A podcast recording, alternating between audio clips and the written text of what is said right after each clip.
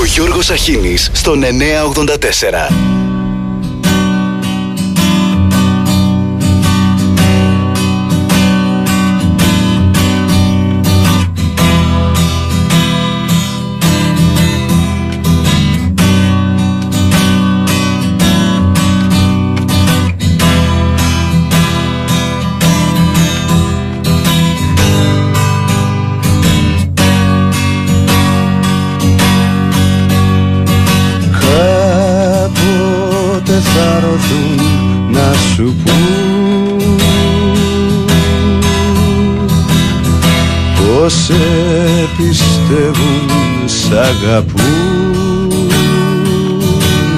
Και πως σε θένε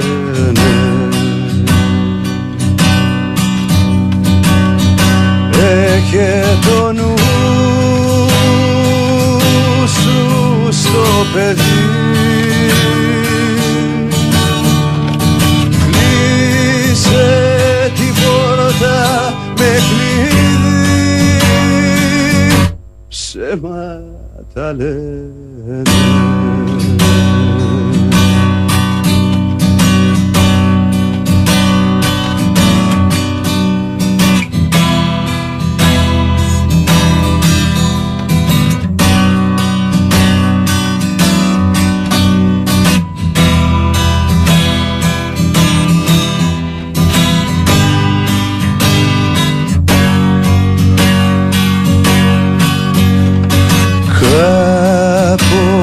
Κάποτε θα έρθουν γνωστικοί. Λογάδες και γραμματικοί. Για να σε πείσουν. Έχε το νου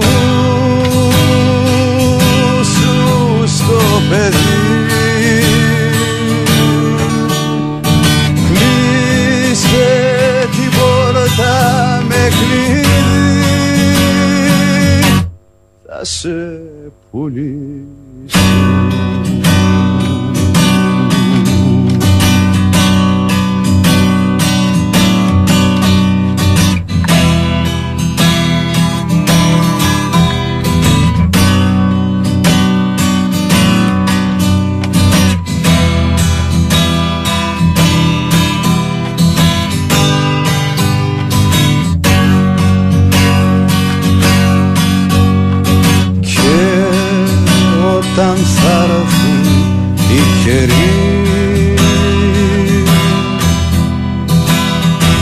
που θα έχεις σβήσει το κερί. Στην καταιγίδα.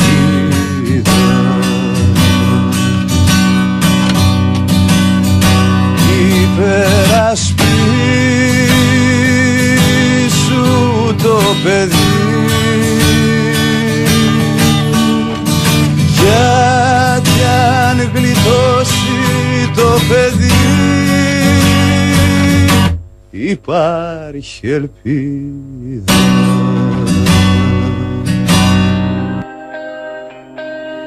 Καλημέρα, καλημέρα. Στο Μεσοβδόμαδο φτάσαμε Τετάρτη 12 Οκτωβρίου. Σαν σήμερα, αλλά ημέρα Πέμπτη το 1944 στις 11 το πρωί η Λευτεριά φτερούγιζε πάνω από την Αθήνα. Οι Γερμανοί δεν είχαν προλάβει ακόμη να εκενώσουν την πόλη και ο λαός πρωτεύουσας από τις συνοικίες, τα υπουργεία, τα καταστήματα, τα εργοστάσια, τα σχολεία ξεχύνονταν στους αθηναϊκούς δρόμους ζητοκραυγάζοντας για την απελευθέρωσή του. Ως γνωστόν είμαστε μια χώρα που την απελευθέρωση πρωτεύουσας δεν την τιμά δεόντως. Είναι ότι εκείνη την πρώτη μέρα ήταν ένα τεράστιο πανό του ΕΑΜ. Αυτό ήταν το θέμα. Δύο μέρες μετά που ήρθε και ο Ιερός Λόχος στην Αθήνα στις 14 Οκτωβρίου, ε, κάτι έγινε. Χρόνια πολλά στην Αθήνα, να την τιμά τη μέρα. Εν τω μεταξύ, πριν πω οτιδήποτε άλλο και σας παρακαλώ πολύ λίγο κράτη στα σχόλια, θέλω να σας πω μια είδηση τελευταίας στιγμής. Έρχονται λέει να ελιμενιστούν στο παλιό λιμάνι της Πάτρας μια μεγάλη ναυτική δύναμη του ΝΑΤΟ. Εντάξει, σύμμαχοι είμαστε και τα λοιπά. Αλλά έχω μια απορία. Ζητούν από το Δήμαρχο της Πάτρας να ακυρώσει το προγραμματισμένο εδώ και μήνες ημιμαραθώνιο Φάνης Τσιμιγκάτος για λόγους εθνικής ασφάλειας. Άρα γιατί φοβούνται από μια εκδήλωση προς τιμή του Φάνη Τσιμιγκάτου; Το κερασάκι στην τούρτα είναι αλλού όμως. Μιλούμε, τρογόμαστε, σφαζόμαστε και τα λοιπά. Μας τη λένε οι γείτονες. Επικεφαλής της άσκησης είναι ο Τούρκος Ναύαρχος. Ωραία πράγματα. Πάμε τώρα σε αυτό που παιδιά ελπίζω οι συνάδελφοι στην Αθήνα να το κρατήσουν για μέρες ψηλά το θέμα όχι με τον τρόπο όμως που το κάνουν. Άρχισαν τα παραπούλια. Διέρευσε πριν από λίγο ότι βρέθηκαν λογαριασμοί βιαστών της 12χρονης που όταν ξεκίνησε το μαρτύριο ήταν 10 μισό απευθείας στη μάνα και άρχισαν οι οικοτολογίες. Ωραία. Το θέτε έτσι. Η μάνα είναι ο ένοχος. Η μάνα να απολογηθεί αν ισχύουν αυτά που διαρρέεται. Και τι θα γίνει τώρα, θα φοκάρουμε εκεί, θα επικεντρωθούμε εκεί, να το πούμε ελληνικά; Όλοι οι υπόλοιποι τέτοια αναλγησία και υποκρισία αλλά και τέτοια σύψη σε κάποια μήμη ε δεν έχω ματαξαναδεί. Συγγνώμη, όλοι απολογούνται για τις φωτογραφίες ότι ε, το είπαμε χθες. Ο καθένας μπορεί να σταθεί δίπλα, ας πει βγάλουν μια φωτογραφία. Μάλιστα. Ω εκεί κατανοητό. Αλλά όταν πας σε εκδήλωση τοπικής οργάνωσης κόμματος στον Κολονό όπου ο κύριος αρχινονός του τραμπουκισμού σωματικού και ψυχικού είναι το πάρχης και κομματάρχης ε, δεν μπορεί να πήγε στοιχεία. Σε κάθε περίπτωση ο συγκεκριμένος τύπος που εκτός από βιαστής ήταν και πόρνο διακινητής είχε παρισφρήσει όπου υπήρχε αναγνωρίσιμος πολιτικός του χώρου του και δεσπότης. Παντού, σε στέγες παιδιών, σε θρησκευτικές κοινότητες, άστεγων ανηλίκων. Ποιος είναι, δεν μου το είπατε, σας ζήτησα να μου το πείτε. Ποιος είναι υπεύθυνος απευθείας για τους ανήλικους στη χώρα; Στην εκκλησία, σε ανώμαλους ρασοφόρους, σε κομματικά γραφεία. Παντού. 34 απευθείας αναθέσεις χιλιάδων ευρώ για ένα μίνι μάρκετ από Υπουργεία. Τόσο άγνωστος ήταν. Δεν ξέρω στο Ηράκλειο πολλά μίνι μάρκετ με τόσες απευθείας αναθέσεις από Υπουργεία. Ξέρετε εσείς τον τόπο σας; Η αφόρητη πίεση των μέσων κοινωνικής δικτύωσης είναι αυτή που έδωσε μια όθηση στο να κρατηθεί το θέμα ψηλά. Αλλά αρχίσανε τα παραπούλια. Πουχού. Τα μου μου έμας λένε ότι η ανήλικη πήγε με πολλούς πελάτες. Πελάτες έχουν παιδιά τα πατσατζίδικα και τα εμπορικά καταστήματα. Τσόλια. Τα 12 χρόνια έχουν βιαστές. Η εικόνα είναι τάλε κουάλε. Από τον σεξοτουρισμό στην Νοτιοανατολική Ασία μέχρι τα παιδιά με τα χεράκια τους στη Μαύρη Ήπειρο ή στη Λατινική Αμερική και βεβαίως στον αναπτυγμένο κόσμο αυτοί που κυκλοφορούν ελεύθεροι και διαπρεπείς πάσης φύσεως, κατηγορίας τάξεως, κόμματος και πάει λέγοντας. Από τον παιδοφιλικό τουρισμό έχουμε και τον παιδοφιλικό τουρισμό στις υποβαθμισμένες περιοχές. Τι όχι; Βεβαίως ευθύνη έχουμε όλοι. Έχουμε όλοι ως κοινωνία, ως γειτονιά, ως γονείς κυρίως να αφήνουμε ανοιχτούς τους διάβλους επικοινωνίας ώστε να μπορούν τα παιδιά μας να στρέφονται σε μας με εμπιστοσύνη ό,τι και αν τους συμβαίνει. Πόσο κοντά είμαστε όλοι στα πραγματικά τους θέλω, μα όλοι, στις ανάγκες, στις πιέσεις και τις απειλές που ενδεχομένως υφίστανται. Είμαστε άραγε ικανοί να προστατεύσουμε τις ζωές των παιδιών μας.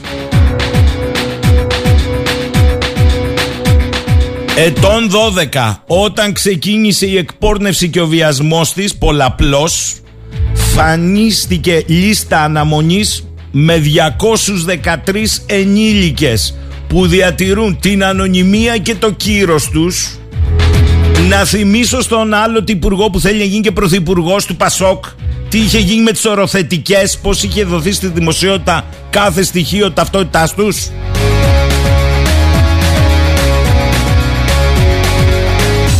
Αφήστε τα άλλα, τα πήρε ο Σούρας κρανίο και δικαίω, δικαίως κατά τη γνώμη μου. Αφήστε τα άλλα, κάποιοι αναλυτές στο χώρο μας, το δικό μας, το δημοσιογραφικό, άρχισαν να λένε οι παιδοδιαστές είναι άρρωστοι άνθρωποι. Αμπά, είναι χρήστες τοξικομανείς που αν δεν πάρουν τη δόση τους θα αντιμετωπίσουν σοβαρές σωματικές διαταραχές, σύνδρομο στέρησης και άλλα συμπτώματα και δεν το ξέρα. Μου λέτε εδώ για Ντιτρού, για Επστάιν, παιδιά. Η προσωπική τραγωδία της παιδούλας σταμάτησε όταν αποκαλύφθηκε Αλλά έχει ξεκινήσει μια άλλη περιπέτεια για την ίδια Λιγότερο επικίνδυνη για το σώμα και την ψυχή της Λιγότερο αποκριστική, χιδέα και απαράδεκτη δεν είναι μόνο οι φωτογραφίες. Α, ξέχασα. Το ευγενές ζευγάρι τη βάζει με πίξελ. Είναι οι κάμερες, τα μικρόφωνα που περιμένουν έξω από το σπίτι. Και μην νομίζετε ότι περιμένουν για να λάψει η αλήθεια, αλλά για να μπούμε από την κλειδαρότρυπα. Αφήστε το μήνυμα αν υπάρχουν αντίστοιχα περιστατικά και μια είναι, οικογένεια είναι έτοιμη να τα καταγγείλει, σου λέει γύρευε τη δουλειά σου, μα μαζευτούν και μένα από κάτω. Καταλάβατε; Προφανώς δεν ζούμε σε κοινωνία τεράτων. Τα τέρατα είναι ελάχιστα, μετρημένα. Αλλά όταν η χαίνουσα πληγή δεν λέει 2 αλλά 213 είναι ωραία τα πράγματα, ε.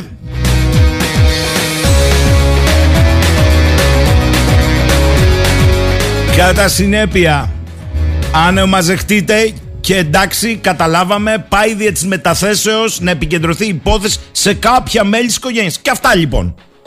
Αλλά αν είναι έτσι. Αλλά εκείνη το θέμα. Ο εκμαυλιστής και το κύκλωμα. Και τι σοϊ κύκλωμα είναι αυτό. 213 για μια παιδούλα μόνο. Ακούω ειδικούς στη δίωξη ηλεκτρονικού εγκλήματος που λένε άλλα πράγματα. Ότι και το ίχνος βρίσκεται εύκολα και αποκαλύπτονται οι συνομιλίες και ακόμη και αν είναι, πώς τα λένε, τα πακιστάνικα μπορούν να βρεθούν οι χρήστες. Αυτοί τα λένε ποιος τα ακούει; Άλλα νέα. Τι είναι αυτό πάλι; Οι εφοριακοί σε ρόλο μπράβων θα εισβάλλουν σε σπίτια οφειλετών; Ελεγκτές της ΑΔΑ... Α, παιδιά πάμε κα... Α, προεκλογική περίοδος. Ο ένας θα μπαίνει ο πολιτευτής με το ψηφοδέλτιο και θα βγαίνει ο ελεγκτής με την άρπαγα από το σπίτι. Θα έχει μπράβο στο κράτος.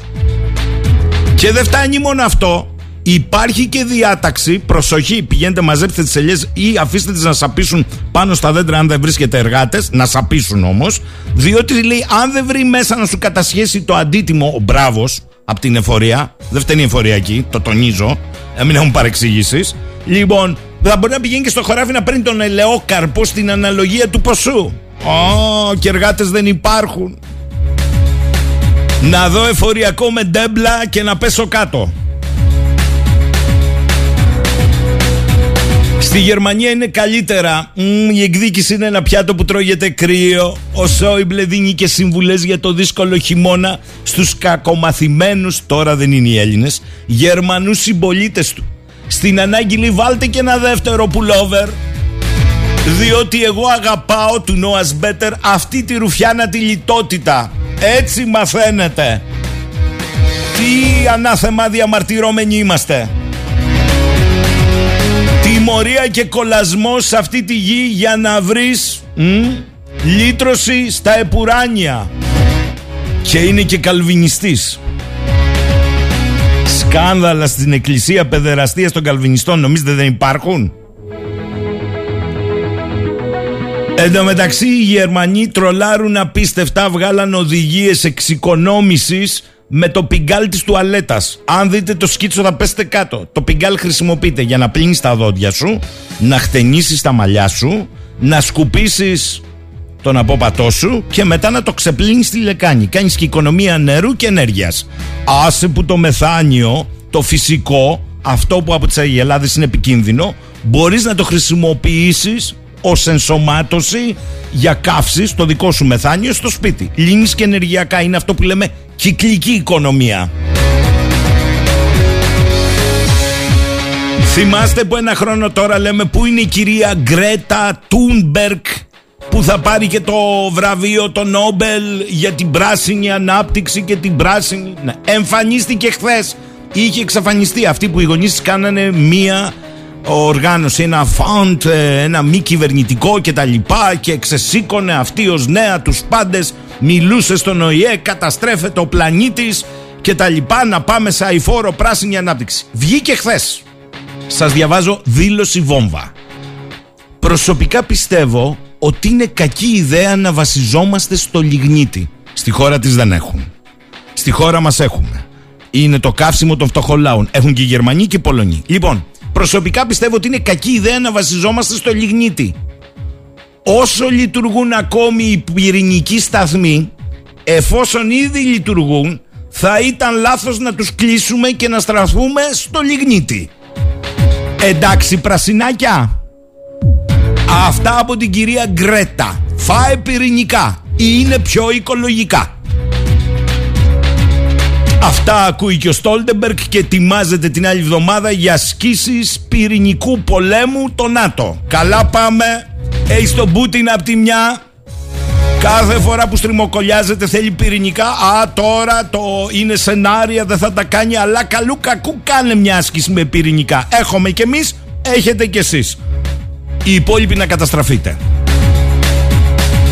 Στη Γυριάλ Βιώνα, Αγγλία, Σκοτία και Ουαλία η κυρία Τράς έχει βρει τον πελάτη. Απεργίες σιδηροδρομικών εταιριών έχουν παραλύσει τα πάντα. Έχετε ακούσει τίποτα; Όχι. Τι ζητάνε; Πραγματική αύξηση μισθού, μείωση στους λογαριασμούς ενέργεια, τερματισμό της επισιτιστικής φτώχειας, αξιοπρεπή στέγη για όλους, φορολόγηση των πλουσίων. Άι καλά. Θα τρίζουν και τα κόκαλα της Θάτσερ γιατί αυτή ήξερε τους ανθρακωρύχους, τους έβαλε στη γωνία. Με τους σιδηροδρομικούς θα κάνει η Τρας. Καλημέρα στον Αναστάση, τον ευχαριστώ για την είδηση που έστειλε. Νέο αυτός. Σε ένα νομοσχέδιο του Υπουργείου Ανάπτυξης, του Υπουργού, ως γνωστόν κάνει και άσκηση, προωθεί το χειρισμό Κλάρκ ακόμη και για 2,5 τόνους. Προσέξτε, χωρίς άδεια.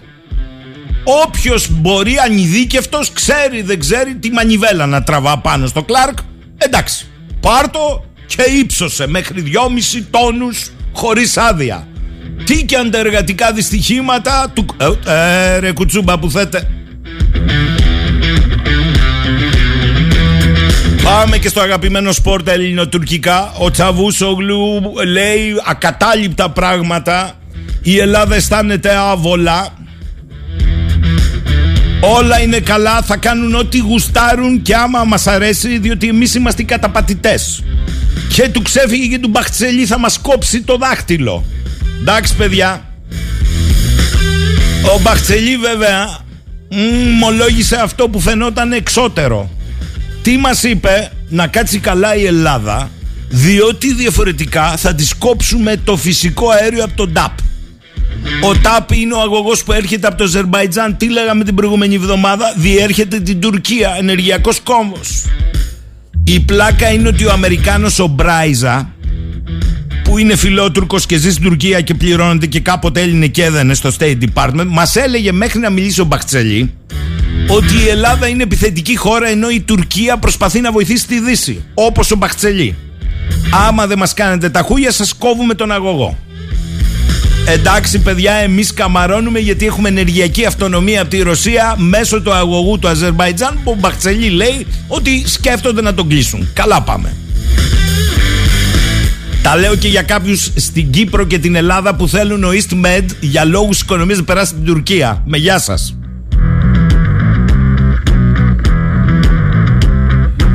Εν τω μεταξύ πανηγυρίζουμε και στην Ελλάδα για την επίτευξη συμφωνίας μεταξύ Ισραήλ και Λιβάνου. Τι κακό είναι αυτό, όλη η Μεσόγειος ρε παιδιά οριοθετεί ΑΟΖ εκτός από εμάς. Τέλος πάντων. Λοιπόν, καμαρώνουμε, αλλά να σας πω το παρασύνθημα. Η προξενήτρα εδώ ήταν ο κύριος Άμος Χονστάιν. Είναι ο ανώτατος συμβούλος των Ηνωμένων Πολιτειών για την ενεργειακή ασφάλεια. Λέω εγώ τώρα πονηρά. Και αν έρθει προς τα δω ο Χονστάιν και πει: Παιδιά, μπάστα. 50% επίρρεια στην Κρήτη, κάτι έχετε κάνει με την Αίγυπτο. 50% η επίρρεια και από τα πιο ανατολικά. 50-50 καζάν καζάν του νιώ better. Για το καλό και την ηρεμία βρείτε τα με την Τουρκία. Επί των δικών μας φυσικά. Κρατήστε το όνομα του κυρίου Χονστάιν. Τέλος. Δεν κατάλαβα, οι Τούρκοι πανηγυρίζουν για ποιο λόγο. Χθες το Ανατολού ξεσκίστηκε το βράδυ. Εκτός του νομοσχεδίου λέει της Γερουσίας για τον αμυντικό προπολογισμό, οι τροπολογίες Μενέντες που έβαζαν προποθέσει στην Τουρκία για να, βαθ... να αναβαθμίσει, όχι να πάρει, τα F-16. Τι προποθέσει έθετε, να μην κάνουν απειλές προς την Ελλάδα οι πτήσεις τους και να μην υπερίπτανται ελληνικών νησιών. Αυτό πέρασε έξω. Πανηγύρια τα Ανατολού. Καλά και κάποιοι πανηγύρια στην Ελλάδα. Αλλά δεν είναι έτσι. Διότι αυτά λέει η Γερουσία. Η Βουλή λέει τα ακριβώς ανάποδα. Θα γίνει μια μεικτή επιτροπή και σε κάθε περίπτωση ο πρόεδρος των εξωτερικών σχέσεων της Γερουσίας, η γερουσιαστής Ρόπερτ Μενέντες, διατηρεί το δικαίωμα ως πρόεδρος να προβάλλει βέτο στην έγκριση αμυντικών συμβάσεων. Οπότε παιδιά μη βγάζετε συμπεράσματα. Θα μου πείτε ένας άνθρωπος μπορεί και τι θα γίνει στις μεσοεκλογές. Εντάξει, αλλά όχι έτσι όπως το παίζει, ακριβώς όπως το παίζει.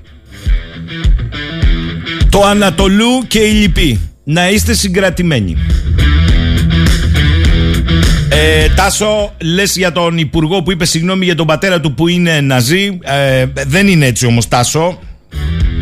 Μίλησε για αποκτήνωση. Να τα λέμε να καταλαβαίνόμαστε. Εμένα αυτό που μου γράφετε εδώ τα λέει εν ώψη εκλογών ο Θάνος. Τα κόβερεσέ. Το είπε. Το είπε θέλετε εσείς για τις εκλογές. Εγώ λέω το είπε γιατί το νιώθει. Για σκέψτε το λίγο. Αποκήρυξε τον πατέρα του δημοσίως. Με συγχωρείς δηλαδή. Ακόμη και για τις ψήφους που λες εσύ να το έκανε Θέλει μπράτσο ε, Νικόλα μου δεν αγοράζει η Τουρκία F-16 Viper σε παρακαλώ πολύ Οι τροπολογίες καταρχάς αφορούν την αναβάθμιση Και δεν είναι έτσι Το θέμα έχει ουρά πολύ Να είμαστε συγκρατημένοι πέφτουμε στην παγίδα των απέναντι Καλημέρα στο Γιάννη τα καρκινώματα, λέει ο Νίκος, όπως ο φιλάνθρωπος θρησκευόμενος και μπατριώτη βιαστής, είναι ωστόσο μόνο το σύμπτωμα. Οι αιτίες βρίσκονται αλλού και καλό θα ήταν να γίνει μια συζήτηση με κοινωνιολόγους και πολιτικούς επιστήμονες γι' αυτό. Συμπτώματα μιας παρυπνασμένη και διεφθαρμένης κοινωνίας, δηλαδή προσώπων. Νίκο, τι να σου πω, ε, εδώ τα μου μου τους λένε πελάτες. Τους βιαστές και τους ενδυνάμει τους λένε πελάτες. Το κατά. Είχε ανοίξει η δεκάχρονη μπουρδέλο. Με συγχωρείτε και δεν το ξέρω και είχε πάρει και άδεια από το αρμόδιο Υπουργείο. Να το καταλάβω. Ο Σάκης λέει: Όντως δεν υπάρχει κομματικό πρόσωπο, όμως είναι τρία κρούσματα εντός του κυβερνώντος κόμματος σε πολύ μικρό χρονικό διάστημα. Υπάρχει κοινή συνισταμένη, έχω άκρες, έχω κοινωνική δύναμη, έχω ασυλία. Δεν μιλάμε για τον παλιόγερο του χωριού ή τον ψυχάκι απεριθωριακό. Όχι, αυτά τα κρούσματα δείχνουν οτροπία Ταϊλάνδης. Και πού ακόμη Σάκη; Καλά, εσύ Σάκη μου που μπορεί να βρέθηκε δίπλα σου να ήξερε ότι είσαι κάποιος να σου πει βγουν μια φωτογραφία. Καλοπροαίρετα είπε σε βγουν μια φωτογραφία. Συμφωνώ. Οι άλλοι όμως που πηγαίναν καλεσμένοι σε κομματική εκδήλωση, πάρτι, τσάι, καφέ, hot dog, ξέρω εγώ πώς τα λένε, όλα αυτά που κάναν και τον προλογίζαν. Ο άξιος το πάρχης του κόμματός μας, ο ηθικό. Αυτοί, αυτοί με συγχωρείτε. Εν γνώση τους πήγαν. Δεν ξέρεις το στέλεχος που σου βγάζει τα ψηφαλάκια; Καλημέρα. Ναι, η Γκρέτα τα είπε όλα. Συμφωνώ και εγώ. Κουκουρούκου μανταλάκια.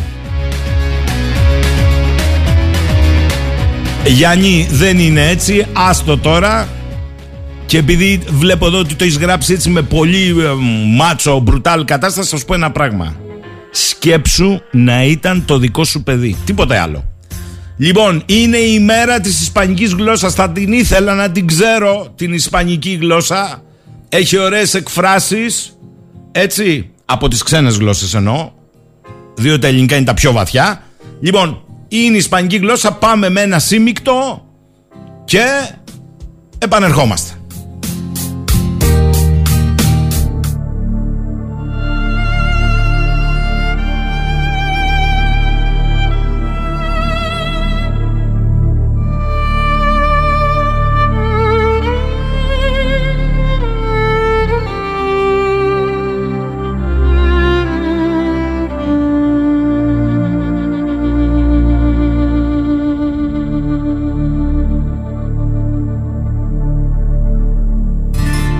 Ώρες ατέλειωτες περίμενα σαν μπάρι σκοτεινό. Ακούγα γλέντια και τραγούδια στην ορχίστα Τρίζει η πόρτα και ξεχύνομαι στο φως να αναδυθώ. Φανφαρες τύμπανα και θεατές γύρω από την πίστα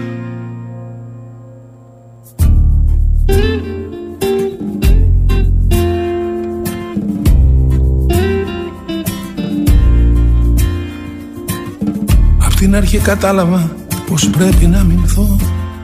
Δεν έχει έξοδο κινδύνου αυτό το μέρος. Κλείσαν τους δρόμους γύρω μου Κι εγώ πίσω πατώ. Προκλητικός ο χορευτής θα κλαίει στο τέλος.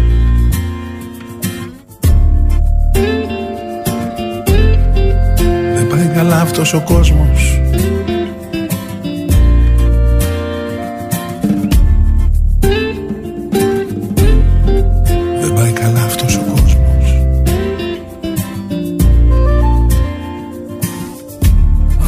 Ανδαλουσία μου μακρινή Κακτή λιβάδια δροσερά Δεν θα μασίσω μπρος τον άθλιο σαλτιμπάγκο Θα τον τεινάξω στον αέρα Και η γυναίκα του πικρά. Σε ματωμένο θα τον ξενυχτήσει πάγκο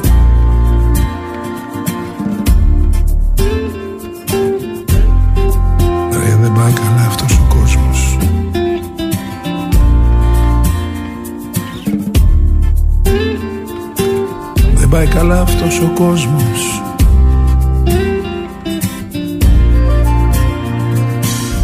Τρέχω ξοπίσω από τα φαντάσματα ανέμους κυνηγώ Τα κερατά μου ακουμπάνε τα πανιά τους. Νιώθω το αίμα που αναβλύζει και τα βέλη στο λαιμό. Να πέσω θέλουν να υποταχτώ μπροστά τους. Που ξεφυτρώνουν οι παλιάτσι Ποιος τους ρίχνει στη σκηνή Κοστού μια χάρτη να παλεύω και ακροβάτες. Γέρνω στην άμμο την υγρή Ανδαλουσία μακρινή. Ας σταματάγανε οι μπάντες και οι παράτες.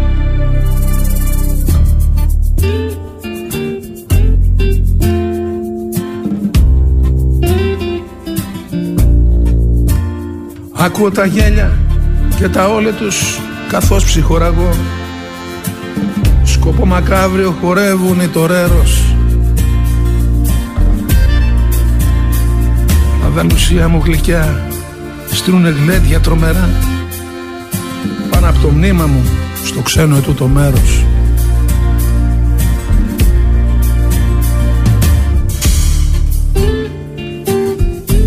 Δεν πάει καλά αυτός ο κόσμος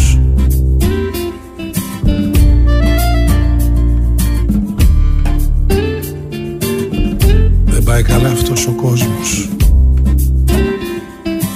Sí, sí, ole, ole. Baila, baila. Hay que bailar de nuevo.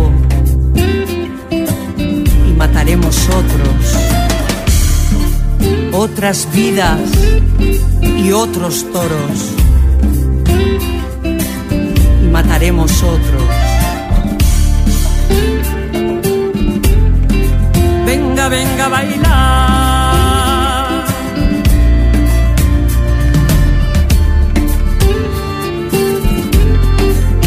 y mataremos otro.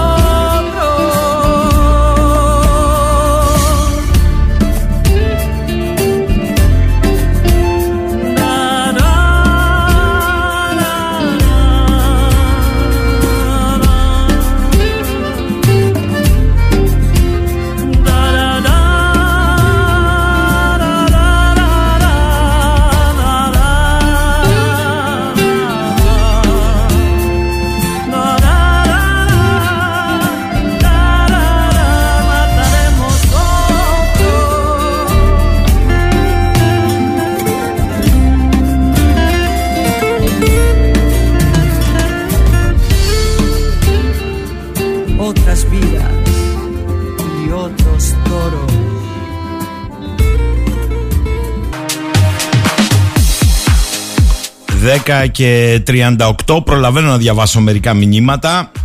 Ε, Αλέξανδρος, όταν βγάλετε τους κομματατζίδες στο κλαρί, βγάλτε, βάλτε με, τη, βάλτε με στη λίστα πελατών. Είμαι θυσμένος, λέει.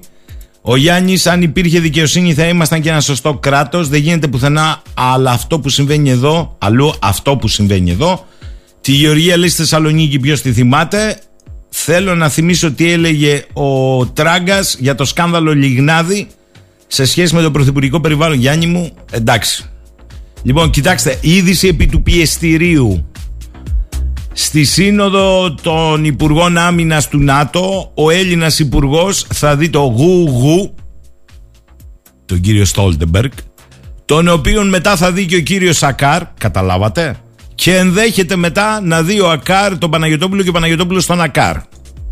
Σήμερα για πρώτη φορά μετά από τόσους μήνες έντασης συνεδριάζει το ΚΙΣΕΑ.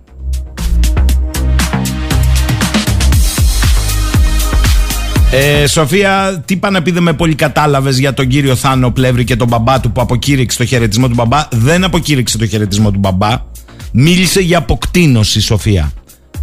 Εμένα δεν με ενδιαφέρει αν το έκανε όπως γράφεται εδώ για περιστασιακούς λόγους. Το έκανε δημόσια. Κρατώ αυτό.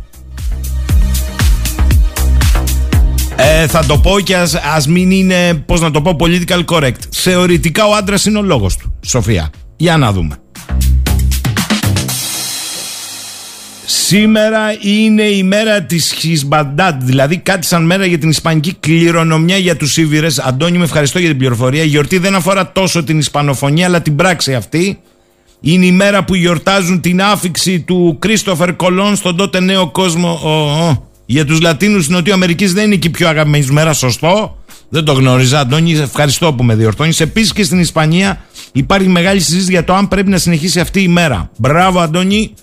Άρα δεν είναι η μέρα για τα Ισπανικά. Εγώ φταίω, σας παραπληροφόρησα. Φώτης.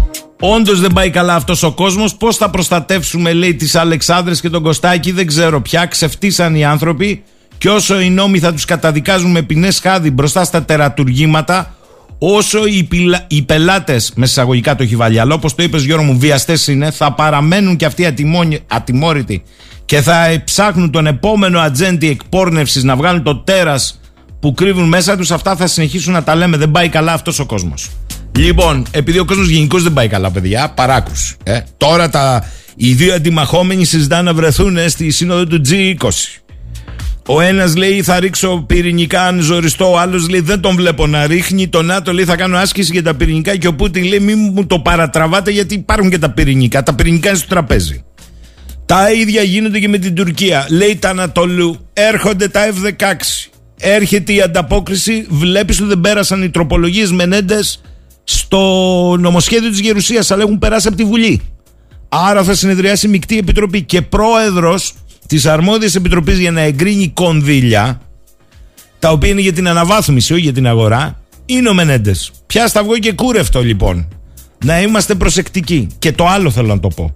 Ακούω από χθες το βράδυ για επέκταση των χωρικών υδάτων. Τα σενάρια έχουν βγει νότια της Κρήτης και μετά γίνεται, παιδιά, τι είναι τα χωρικά ύδατα. Σαλάμι, το σπίτι. Τα βγάλουν το ψυγείο.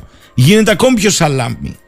Ε, νότια και δυτικά της Κρήτης, όχι ανατολικά. Ε, τότε ρε παιδιά πώς επηρεάζει το τουρκολιβικό μνημόνιο; Διότι το θέμα είναι από την πλευρά της Λιβύης. Από την πλευρά της Τουρκίας η Τουρκία έρχεται μέχρι τα 6 ναυτικά μίλια ανατολικά της Κρήτης. Αν ανατολικά δεν πας μέχρι τα 12, δεν κόβεις ούτε το σχεδιασμό της τουρκικής ΑΟΣ. Τι λέμε τώρα;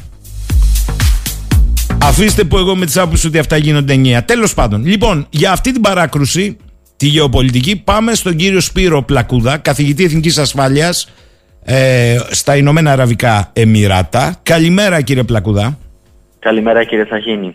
Ωραίος κόσμος, ε.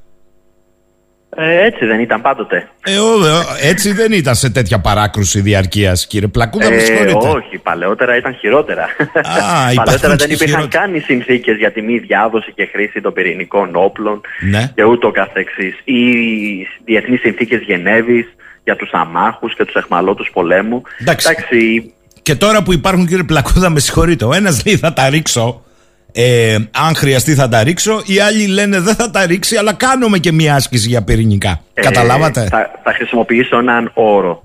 ε, του, του τζόγου. Μπλόφα όπως το πόκερ. Μάλιστα. Ποιος μπλοφάρει κυρίου στο Πούτιν. κεφάλι μας, μην κάτσει μόνο. Ε, δεν χρησιμοποιήθηκαν ε, τα πυρηνικά όπλα ακόμα και στην κρίση των πυράβλων της Κούβας και σε μια άλλη, όχι τόσο γνωστή κρίση κατά τη διάρκεια της ε, άσκησης του ΝΑΤΟ Able Archer το 1983. Άρα δεν συνέβη τότε, ε, δεν θα συμβεί τώρα. Ε, γιατί ακόμα και σε μια κρίση όπως αυτή την κρίση των πυράβλων της Κούβας υπάρχει το λεγόμενο escalation ladder, η, δηλαδή η, κλίμακα, ε, η σκάλα της κλιμάκωσης. Δεν οδηγήσε δηλαδή κατευθείαν στη χρήση των πυρηνικών όπλων, ακόμα και κατά την πτώση της αποτροπής deterrent. Άρα ε, α- ακόμα σε αυτή τη σκάλα της κλιμάκωσης ομιλούμε ακόμα στο πρώτο στάδιο. Λοιπόν, το επόμενο θέμα που θέλω να σας ρωτήσω είναι αν έχετε σχηματίσει εικόνα τι ακριβώς συνέβη χθες, διότι το Ανατολού μας έκανε πάνω από, χωρίς πλάκα, πάνω από 50 tweet για τη μεγάλη επιτυχία της τουρκικής εξωτερικής πολιτικής αφού στην Αμερικανική Γερουσία δεν πέρασαν οι τροπολογίες Μενέντες που υποχρέωναν την Τουρκία αν ποτέ προμηθευτεί είτε αναβαθμισμένα ανταλλακτικά για αναβάθμιση είτε νέα F-16 να μην απειλεί την Ελλάδα για να μην πετάει πάνω από το χώρο της. Η αλήθεια Σωστά. είναι κύριε Πλακούδα ότι είπε μία αλήθεια ο Ερντογάν και φαίνεται ότι και η συνάντηση του Συμβούλου Ασφαλείας με τον Καλίν είχε κάποιο, κάποια βάση. Δηλαδή τι είχε πει ο Biden, έλεγε ο Ερντογάν, θα, μου υποσχέθη θα κάνει ό,τι μπορεί για να τα περάσει. Εδώ χθες στη Ισχύει. Γερουσία οι Ρεπουμπλικάνοι, οι Ρεπουμπλικάνοι, ε, οι υπεύθυνοι των επιτροπών, γιατί άκουσα κάποιους αν ήταν ο Τραμπ, οι Ρεπουμπλικάνοι μαζί με την κυβέρνηση των Δημοκρατικών του Biden απέρριψαν τις τροπολογίες Μενέντες. Αλλά είναι αυτό και τέλος τα πήραν. Ε, πρέπει να σημειωθεί εδώ ότι δεν απερίφθησαν μόνο οι δύο τροπολογίες του γερουσιαστή Μενέντες, αλλά και περίπου άλλες, 900, ε, άλλες περίπου 800 κάτι. Δηλαδή από τις 910 υποσυζήτηση ε, τροπολογίες, μόνο οι 75 ε, εξετάστησαν και ενεκρίθησαν. Τώρα, ε, παρά τις τριαμβολογίες των τουρκικών Μουμουέ, Ναι. ε, εγώ κρατώ ένα μικρό καλάθι για δύο λόγους. Πρώτον, όπως αναφέρατε και εσείς κατά την εισαγωγή, έχει κατατεθεί μια παρόμοια τροπολογία από τον ε, Έλληνα, Ελληνοαμερικανό Πάπας, Ναι. στη Βουλή των Αντιπροσώπων, Η οποία πέρασε. Ακριβώς. Και δεύτερον και κυριότερον, ο γερουσιαστής Μενέντες προεδρεύει της Επιτροπής Άμυνας της Γερουσίας. Και ως εκ τούτου ίσως χρησιμοποιήσει ή μάλλον θα χρησιμοποιήσει το δικαίωμα της αρνησικυρίας, βέτο, την έγκριση του προϋπολογισμού. Ε, άρα δηλαδή δεν θα πρέπει ακόμα να πανηγυρίζουν ε, οι Τούρκοι. Υπάρχει ένας μακρύς δρόμος ακόμη για την διαπραγμάτευση καταρχάς του κειμένου του προϋπολογισμού Ναι. και κατά δεύτερον για την ψήφιση και κύρωσή του. Έχουμε δρόμο. Λοιπόν, ας έρθουμε τώρα στα δικά μας. Κοιτάξτε, η είδηση επί του Πιστερίου είναι ότι κατά πληροφορίες ο Έλληνας Υπουργός Άμυνας θα δει το Γενικό Γραμματέα του ΝΑΤΟ, μετά θα τον δει ή πριν ο αντίστοιχος ομόλογος του της Τουρκίας, ο κύριος Σακάρ, και ενδέχεται να συναντηθούν στο περιο- ε, περιθώριο της Συνόδου. Σας λέει κάτι αυτό; Ένας διάλογος σκοφών, ε, κύριε Σαχίνη. Ε, εμείς συνεχίζουμε τον επανεξοπλισμό μας ε, παρά τις, ε, την κρίνια ε, της Άγκυρας και η Άγκυρα συνεχίζει το τροπάριό της περί δίθεν παράνομου, ε, σ- παράνομης στρατιωτικοποίησης των νησιών του Αιγαίου Πελάγους και ούτω καθεξής. Αφού δεν υπάρχει αυτή τη στιγμή η πρόθεση εκ μέρους ε, της ε, Άγκυρας να σεβαστεί ε, το διεθνές δίκαιο και τις υπογεγραμμένες από την ίδια συνθήκες. Άρα ε, συζητάμε Ναι. και συμφωνούμε στο ότι διαφωνούμε. Ναι, μήπως όμως έτσι διασφαλίζουν το άλοθη η απέναντι πλευρά ότι εμείς είμαστε μια χώρα του διαλόγου και τα λέμε τα, τα δίκαια και να ελάτε να κουβεντιά και έρχονται και δέστε πάμε και εμείς δεν είμαστε αυτό από το θα σας κόψουμε το δάχτυλο του Μπαχτσελή μέχρι οι ατάκες χθες του Τσαβούσογλου οι απίστευτες υπάρχει μεγάλη απόσταση στο κάθομαι στο ίδιο τραπέζι Ναι, βεβαίως. Ε, γι' αυτό το λόγο και άλλωστε η Ελλάδα συζητά, όπως συζητούσε και παλαιότερα επί της ε, καγκελαρίου Μέρκελ, ακριβώς για να μην προβληθεί η εικόνα της ως της αδιάλακτης. Μάλιστα. Δηλαδή συζητάμε, Το αλλά φαίνεστε. παρα, εν παραλίλω συνεχίζουμε και τις συμμαχίες Παύλα Συνεργασίας και το κυριότερο τον επανεξοπλισμό μας. Και ποιος μετά τορπιλίζει τις συνομιλίες, η Άγκυρα. Δεν μου λέτε, ε, ο Μπαχτσελή και ο Τσαβούσογλου, αλλά κυρίως ο Μπαχτσελή, χθες απείλησε να μας κόψουν τη ροή από τον ΤΑΠ που έρχε, διέρχεται από το Αζερμπαϊτζάν, την Τουρκία. Ε, ξεκινά από το Αζερμπαϊτζάν. Το ερώτημα είναι, είναι εφικτό, καλά αφήστε μας, είναι εφικτό, έχει τόσα πελατάκια το Αζερμπαϊτζάν. Α, γι' αυτό τον Ε, εγώ. θα ήταν ε, μια αυτοκτονία εκ μέρους της Τουρκίας. Δηλαδή δεν θα εκνεύριζε μόνο ε, τη σύμμαχη χώρα, το Αζερβαϊτζάν, αλλά και την ε, Ευρωπαϊκή Ένωση. Μάλιστα. Εν μέσω μάλιστα της ε, Ουκρανικής κρίσης. Ε, μεγάλο λάθος. Οπότε πάλι ε, μια μπλόφα ε, η οποία ακριβώς επειδή γνωρίζουν ε, και στις Βρυξέλλες ε, περί της μπλόφας αυτής δεν τη λαμβάνουν υπόψη. Μάλιστα. Τώρα, το επόμενο που θέλω να σας ρωτήσω, γιατί σήμερα τα πιάσουμε όλα. Ε, υπάρχει αυτή η επίτευξη συμφωνίας μεταξύ Ισραήλ και Λιβάνου για την οριοθέτηση ΑΟΣ. Με την ε, καθοριστική συμβολή των Ηνωμένων Πολιτειών και δι του Ανώτατου Συμβούλου για την Ενεργειακή Ασφάλεια των Ηνωμένων Πολιτειών, του κύριου Χονκστάιν. Ερώτηση. Κύριε Πλακούδα, επειδή ξέρω ότι διαβάζετε και πίσω από τις γραμμές, μπορεί αυτό το μοντέλο να μας το εμφανίσουν και εδώ, να έρθει ο κύριος Χόκστάιν και να πει: Ακούστε, παιδιά, για να μην τρώγεστε για το ενεργειακό είναι, να πάμε 50-50. Ε, υπάρχει αυτή η άποψη ε, και μάλιστα και ακόμα και σε εκθέσεις των think tanks της Ανατολικής Ακτής των ΗΠΑ αλλά ε, δεν έχει τύχει ευήκον ότων στο, στο Προεδρικό Παλάτι στην Άγκυρα. Ε, γιατί η Τουρκία δηλώνει τη φάση Καζάν-Καζάν αλλά επί της ουσίας ε, δεν συμφωνεί και όχι μόνο δεν συμφωνεί αλλά προχωρά και σε αυτές τις έκνομες ενέργειες όπως το νέο αυτό ε, μνημόνιο μεταξύ του Τμπάιμπαχ της Δυτικής Λιβύης και της ε, Τουρκίας κατά παράβαση ακόμα και το δικό χάρτη του ΟΗΕ. Άρα εδώ ο Λίβανος παρά τις ε, απειλές της Χεσμολάχ ενός κράτους εν κράτη υπέγραψε μια συμφωνία με το Ισραήλ το οποίο δεν το αναγνωρίζει καν ως κράτος. Δεν έχει υπογράψει μια συνθήκη ειρήνης μαζί του και η Τουρκία η οποία έχει δεσμευθεί για τις υπογραφές της σε συνθήκες ειρήνης της Λοζάνη και ούτω καθεξής και για τα πρωτόκολλα για την ε, για- ενταξιακή διαπραγματευσή της για τις ευρωπαϊκές κοινότητες κτλ. δεν τις σέβεται, άρα πώς θα συμφωνήσουμε σε αυτό; Εγώ κύριε Σαχίνη όμως δράτω με τις ευκαιρίες αυτής για να αναφέρω το εξής. Ίσως ωφελήσει εμάς, δηλαδή τον ελληνισμό της Κύπρου η συμφωνία μεταξύ Λιβάνου και Ισραήλ. Μέχρι πρότινος η συμφωνία του 2007 για τον ΑΟΣ μεταξύ Κύπρου και Λιβάνου δεν είχε κυρωθεί από το Λιβικό Κοινοβούλιο και υπήρχαν δύο προβλήματα. Το πρώτο φυσικά η Χεσμολά και το δεύτερο ο δάκτυλος της Τουρκίας. Πλέον αφαιρέθηκε. Ε, το ένα, συγγνώμη, ε, το, το δεύτερο δάκτυλο της Τουρκίας ε, και τρίτο, συγγνώμη, το Ισραήλ. Άρα το τρίτο και ίσως το πιο ουσιαστικό σύμφωνα με τους Λιβανέζους πρόβλημα αφαιρέθηκε. Γιατί πλέον γνωρίζουμε τα ακριβή όρια της ΑΟΣ του Λιβάνου και του Ισραήλ, άρα δεν πρέπει να κυρωθεί πλέον και από το Λιβικό Κοινοβούλιο. Η συμφωνία με την Κύπρο. Θεωρητικά έχετε Ποια δίκιο. τα εμπόδια. Ε, το θέμα είναι ότι μιλάμε για μια χώρα η Λιβύη που είναι κάθε καρδιά καρύδι, κάθε φιλής η ηγεσία και κάθε τάσης ανατολικά, δυτικά, βόρεια και νότια η άποψη.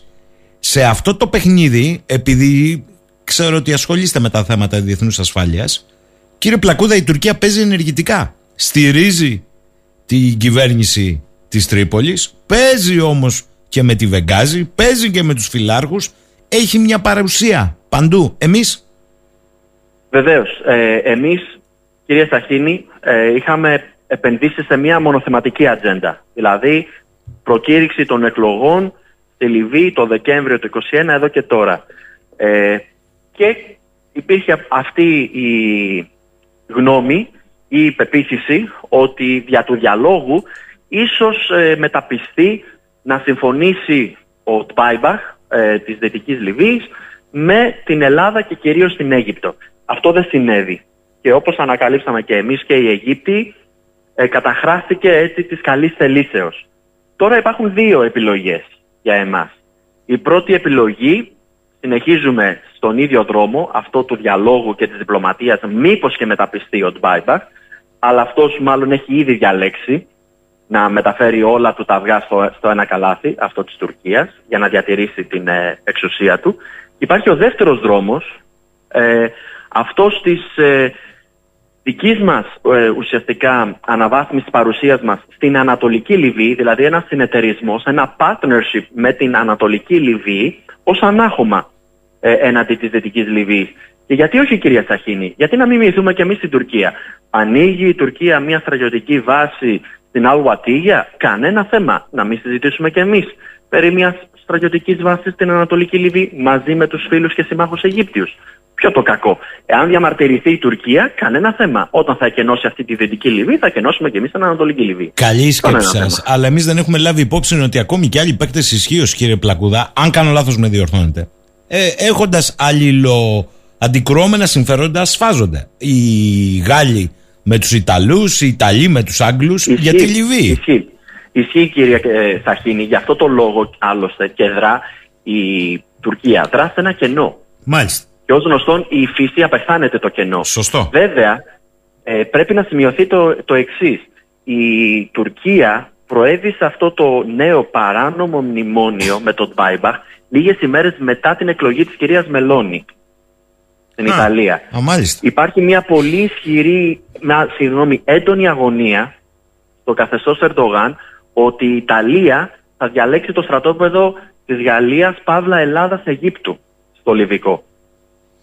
Και το οποίο αυτό ντύνεται με τον μανδύα κιόλας των εξοπλιστικών κιόλας. Μάλιστα. Το κρατώ αυτό. Ε, γιατί μιλάμε και για κορβέτες εδώ. Έτσι, στο Σωστά. ελληνικό ναυτικό. Έτσι ακριβώς. Έτσι Μάλιστα. ακριβώς. Ε, έτσι για να δούμε, βλέπουμε πώς κουμπώνουν μερικά πράγματα στις διεθνείς σχέσεις και στη διπλωματία. Ωστόσο, θ- οφείλω να σας ρωτήσω, κύριε Πλακούδα. Στην Ελλάδα αναπτύσσεται μια συζήτηση η οποία έχει αντιτιθέμενες απόψεις. Η μία λέει ότι από τη στιγμή που το δίκαιο της θάλασσας δεν το απαγορεύει, να πάμε σε τμηματική επέκταση των χωρικών υδάτων, σε περιοχές που δεν ισχύει το κάζους μπέλι της Τουρκίας. Λες και η Τουρκία δίνει το μότο.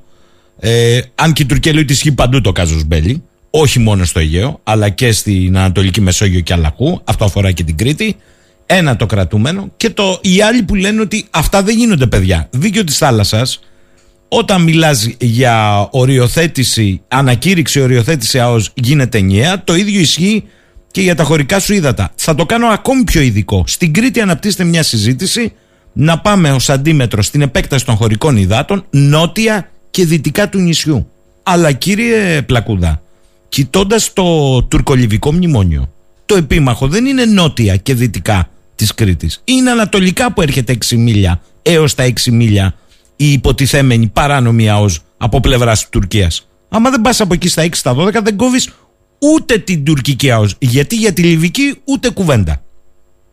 Ε, ε, εμείς ε, προβήκαμε στην εξής αντίδραση τότε το- στα πρώτα δύο παράνομα ε, μνημόνια ε, μεταξύ Λιβύης και Τουρκίας, συγγνώμη, Δυτικής Λιβύης και Τουρκίας την μερική οριοθέτηση της ΑΟΣ μας με την Αίγυπτο. Ε, όχι ακόμα στην πλήρη οριοθέτηση. Ε, άρα προστατευόμαστε θεωρητικά πάντα ε, το ανατολικό τμήμα από τη μερική οριοθέτηση με την Αίγυπτο. Τώρα η συζήτηση ε, περί της τμηματικής ή μη επέκτασης ε, των χωρικών υδάτων, ε, όπως ακριβώς αναφέρετε και εσείς, ορίζεται σε δύο σχολές σκέψης. Εγώ θα, επειδή δεν γνωρίζω το, τα διεθνούς δικαίους στον ίδιο βαθμό σε αυτά της διεθνούς ασφάλειας, θα σημειώσω μόνο το εξής. Η τμηματική οριοθέτηση δημιουργεί ε, ένα νομικό τετελεσμένο, το, λε- το λεγόμενο δηλαδή νομικό προηγούμενο, το οποίο ισχυροποιεί ίσως, ίσως το επιχείρημα της Άγκυρας ότι το Αιγαίο συνιστά μια ειδική περίπτωση. Άρα θα πρέπει πρωτού προβούμε στην οποιαδήποτε ανακοίνωση να συμβουλευτούμε με τους ειδικούς ε, περί διεθνούς δικαίου και να προχωρήσουμε ανάλογα. Να μην ισχυροποιήσουμε πουδενή την νέολη επιχειρηματολογία της Άγκυρας περί του Αιγαίου ως ειδικής περίπτωσης. Ξέρετε ποιο είναι το πρόβλημα, κύριε Πλακούδα, εδώ, ότι οι ίδιοι οι ειδικοί δεν συμφωνούν μεταξύ τους για να τα λέμε ανοιχτά στον κόσμο. Δεν Συμφωνώ συμφωνούν σε με- αυτό. μεταξύ Ε, τους. Και ούτε, μπας- ούτε και στο δικό μου κλάδο συμφωνούμε. Μάλιστα. ναι, αλλά εδώ υπάρχει μια Ακόμα και για τον ορισμό κρίσιμη της τρομοκρατίας. λεπτομέρεια. Έχετε δίκιο. Υπάρχει μια κρίσιμη λεπτομέρεια γιατί ακούω αυτή τη συζήτηση να αναπτύσσεται τρεις μέρες. Και εδώ σκοπός δεν είναι να πουλήσεις κάτι επικοινωνιακά στον κόσμο ότι κάτι κάναμε, αλλά να έχει ουσιαστικό βάρος και βάθος. Δηλαδή, αν φτάσαμε εκτός από τη σαλαμοποίηση της επέκτασης των χωρικών υδάτων και την ίδια αυτή σαλαμοποίηση να τη σαλαμοποιούμε και να λέμε νότια και δυτικά, αν ισχύει, μένει να το δούμε, και όχι ανατολικά της Κρήτης, μα το επίμαχο, επαναλαμβάνω, ως προς το τουρκολιβικό, είναι μέχρι πού φτάνει η ΑΟΣ. Εγώ δεν θα λέω η φαλοκρηπίδα. Η φαλοκρηπίδα θέλει να το λέμε η Τουρκία. Είναι το γνωστό παιχνίδι. Με την Ελλάδα και την Κύπρο μιλάει για υφαλοκρηπίδα. Όλα τα άλλα τα λέει η ΑΟΣ. Α το σκεφτούν λιγάκι κάποιοι. Και στην Ελλάδα που γράφουμε για υφαλοκρηπίδα με την Τουρκία. Λοιπόν, φτάνει μέχρι 6 ναυτικά μίλια ανατολικά της Κρήτης. Αν εκεί δεν κάνεις έστω, ας προσχωρήσω στην άποψη, παρότι δεν συμφωνώ, της τμηματική επέκτασης χωρικών υδάτων, αν δεν τα κάνεις εκεί από 6-12, δεν μπλοκάρεις την πλευρά της τουρκικής ΑΟΣ. Για τα νότια δεν το συζητάμε καν. Γι' αυτό το λόγο και εγώ σας ανέφερα, κυρία Σαχίνη, πρέπει να προσέξουμε να μην ισχυροποιήσουμε επουδενή την έολη επιχειρηματολογία της Άγκυρας περί του Αιγαίου ως ειδικής περίπτωσης. Γι' αυτό το λόγο, εάν Μάλιστα. προχωρήσουμε στην επέκταση, ας προχωρήσουμε όχι σε μια τμηματική, αλλά σε ενιαία. Όμως, δεν πρέπει πάντα να σκεφτόμαστε ε, ότι όντως ε, στέκε- στεκόμαστε ε, επί τη βάση του διεθνούς δικαίου. Το διεθνές δίκαιο σε μια κρίση με ένα πλωτόγειο τρύπανο ή μια ναυτική αρμάδα της ε, Τουρκίας νοτίως της Κρήτης δεν βοηθά. Εκεί βοηθά η ομή ισχύ. Αυτό που λέμε hard power, η σκληρή ισχύ. Η Ελλάδα προτού προβεί στην οποιαδήποτε ενέργεια Ναι. θα πρέπει να έχει εξασφαλίσει πρώτον την εξωτερική νομιμοποίηση Δηλαδή να γνωρίζουν άπαντες φίλοι και σύμμαχοι και εταίροι ότι η Ελλάδα δρά μόνο ως αυτοάμυνα για να υπερασπίσει τα κυριαρχικά δικαιώματά της και δεύτερον η Ελλάδα δρά όχι μόνο για της αποτροπής του deterrence αλλά και για το λεγόμενο εξάλληψη ή εξόντωση annihilation δηλαδή κύριοι στο Τσάνκαγια εάν οδηγηθούμε σε μια κρίση θα σας διαλύσουμε και δεν θα ανάψει μόνο το μέτωπο στο νότιο τη Κρήτη. Θα ανάψει από Ριζοκάρπασο της Κύπρου μέχρι Εύρο. Σκεφτείτε το. Αυτό πρέπει να μεταδοθεί τη σπάση το μήνυμα. Είστε σαφείς. Θέλω να κλείσουμε το εξής, επειδή ασχολείστε με τα θέματα ασφάλειας και η ενέργεια διεθνούς ασφάλεια είναι από τα βασικά ζητήματα διεθνούς ασφάλειας και εσωτερικής ασφάλειας για, όσους, για όσους δεν το έχουν καταλάβει. Τις τελευταίες μέρες υπάρχει μια διελκυστίδα μεταξύ και Ηνωμένων Πολιτειών και Σαουδικής Αραβίας. Η μπάλα παίρνει και το Κατάρ και τα Ηνωμένα Αραβικά Εμμυράτα σε Σωστά. σχέση με τη συμπεριφορά τους στον ΟΠΕΚ Plus. Λέει δηλαδή η Αμερικανική πλευρά, εδώ βάλατε πλάτη στον Πούτιν. Απαντάνε οι άλλοι με τη δική τους επιχειρηματολογία. Πού βλέπετε να πηγαίνει η δουλειά, Δυστυχώς ε, δεν υπάρχει μια αγάπη μεταξύ της διοίκησης Biden ε, και των ε, μονοκρατορικών καθεστώτων της Μέσης Ανατολής. Παρά έτσι την ε, πυροσβεστική ε, ενέργειά του τότε τον Ιούλιο στη διάσκεψη ε, της ε, Σαουδικής Αραβίας δυστυχώς διατηρούν τις ισχυρές επιφυλάξεις τους έναντι του Προέδρου Biden ε, τα καθεστώτα εδώ και έναντι του Ιράν και έναντι των πυρηνικών προγραμμάτων του Ιράν και έναντι των ε, πληροξουσίων του Ιράν και γενικότερα έναντι της συμπεριφοράς τους. Άρα τα κράτη εδώ, κυρία Σαχίνη, έχουν αυτονομηθεί προπολού και δεν δρούν ως τσιράκια της υπερδύναμης όπως επί ψυχρού πολέμου. Και το διαπιστώνει έντρομα όχι μόνο η Ουάσιγκτον, αλλά το διαπιστώνουμε άπαντες ε, στο πορτοφόλι μας. Μάλιστα. Είστε σαφείς. Ε, ε, στο πορτοφόλι μας. Εδώ δεν ξέρουμε αν είναι φυσικό αέριο ή πετρέλαιο. Το ένα ανεβοκατεβαίνουν. Ε, μου λένε εδώ κάποιοι φίλοι, πείτε στον κύριο Πλακούδα ότι ο Λίβανος υπέγραψε με αμερικανική βεβαίως διαμεσολάβηση με το Ισραήλ. Αντιδρά ο Νετανιάχου, αλλά μην ξεχνάτε ότι ο Λίβανος υπέγραψε έχοντας διαλυμένη την οικονομία του. Άρα υποκαθεστώς πίεσης ουσιαστικά. Μα Έπαιξε. φυσικά. Ναι. Μα φυσικά. Ε, γι' αυτό το λόγο κιόλας ε, υπάρχει ίσως αυτό το παράθυρο ευκαιρίας τώρα εξαιτίας της αποδυνάμωσης του Ιράν και ουσιαστικά της χρεοκοπίας ε, του Λιβάνου και της αιμορραγίας της Χεσβολάχ λόγω του Συριακού, μήπως κυρωθεί επιτέλους η συμφωνία μεταξύ Κύπρου και Λιβάνου. Μάλιστα. Άλλωστε η Κύπρος δεν συνιστά έναν αντίπαλο ε, της ε, Χεσβολάχ ή του Ιράν. Δεν υπάρχει καμία δικαιολογία το όνομα του αγώνα κατά του σιωνισμού και το καθεξής. έναντι της Κύπρου. Ε, Καμία στο, δικαιολογία. Στο διατάφτα κύριε Πλακούδα, εξακολουθείτε με αυτές τις εξελίξεις να θεωρείτε ότι η Τουρκία είχε επιλέξει την τροχιά σύγκρουσης; Η Τουρκία, κύριε Σαχίνη, δρά μόνος στα σίγουρα. Δηλαδή όπως και το 1974 όταν γνώριζε ότι δεν θα τη δράσει η Αμερική και όταν υποψιαζόταν ε, ορθώς όπως απεδείχθη ότι δεν θα τη δράσει και η Χούντα των Συνταγματαρχών στην Ελλάδα. Άρα η Τουρκία όταν συναντήσει έναν τείχο ή μία αντίσταση σταματά. Το διαπιστώσαμε στη Συρία. Επί ένα χρόνο και ένα μήνα, επί 13 μήνες, ορίεται ο Ερντογάν, θα δείτε το χω- Οθωμανικό χαστούκι, θα έρθουμε ξαφνικά μια νύχτα. Δεν έχει εισβάλει ακόμα και δεν θα εισβάλει ούτε τους επόμενους μήνες στη Βόρεια Συρία. Το ίδιο και με την Ελλάδα. Από το θα έρθουμε ξαφνικά ένα βράδυ στο μην εξοπλίζετε, σας παρακαλώ πάρα πολύ, και μην παραβιάζετε τις συνθήκες. Από το θα μάθετε κολύμπι ε, στο ε, σταματήστε τις προβοκάτσιες ε, και πνίγετε τους ε, καημένους πρόσφυγες. Η Τουρκία γνωρίζει ότι αυτή τη στιγμή, εάν δυναμητήσει την νοτιοανατολική πτέρυγα του ΝΑΤΟ, εν μέσω του Ουκρανικού πολέμου, ε, αυτό δεν θα τύχει έτσι καλής μεταχείρισης από την Αμερική. Σπύρος Πλακούδας, θέλω να τον ευχαριστήσω. Καλημέρα κύριε Πλακούδα, θα τα Εγώ σας ξαναπούμε. ευχαριστώ πάρα πολύ. Να είστε Χαιρετισμούς καλά. από τα Αμπουντάμπη.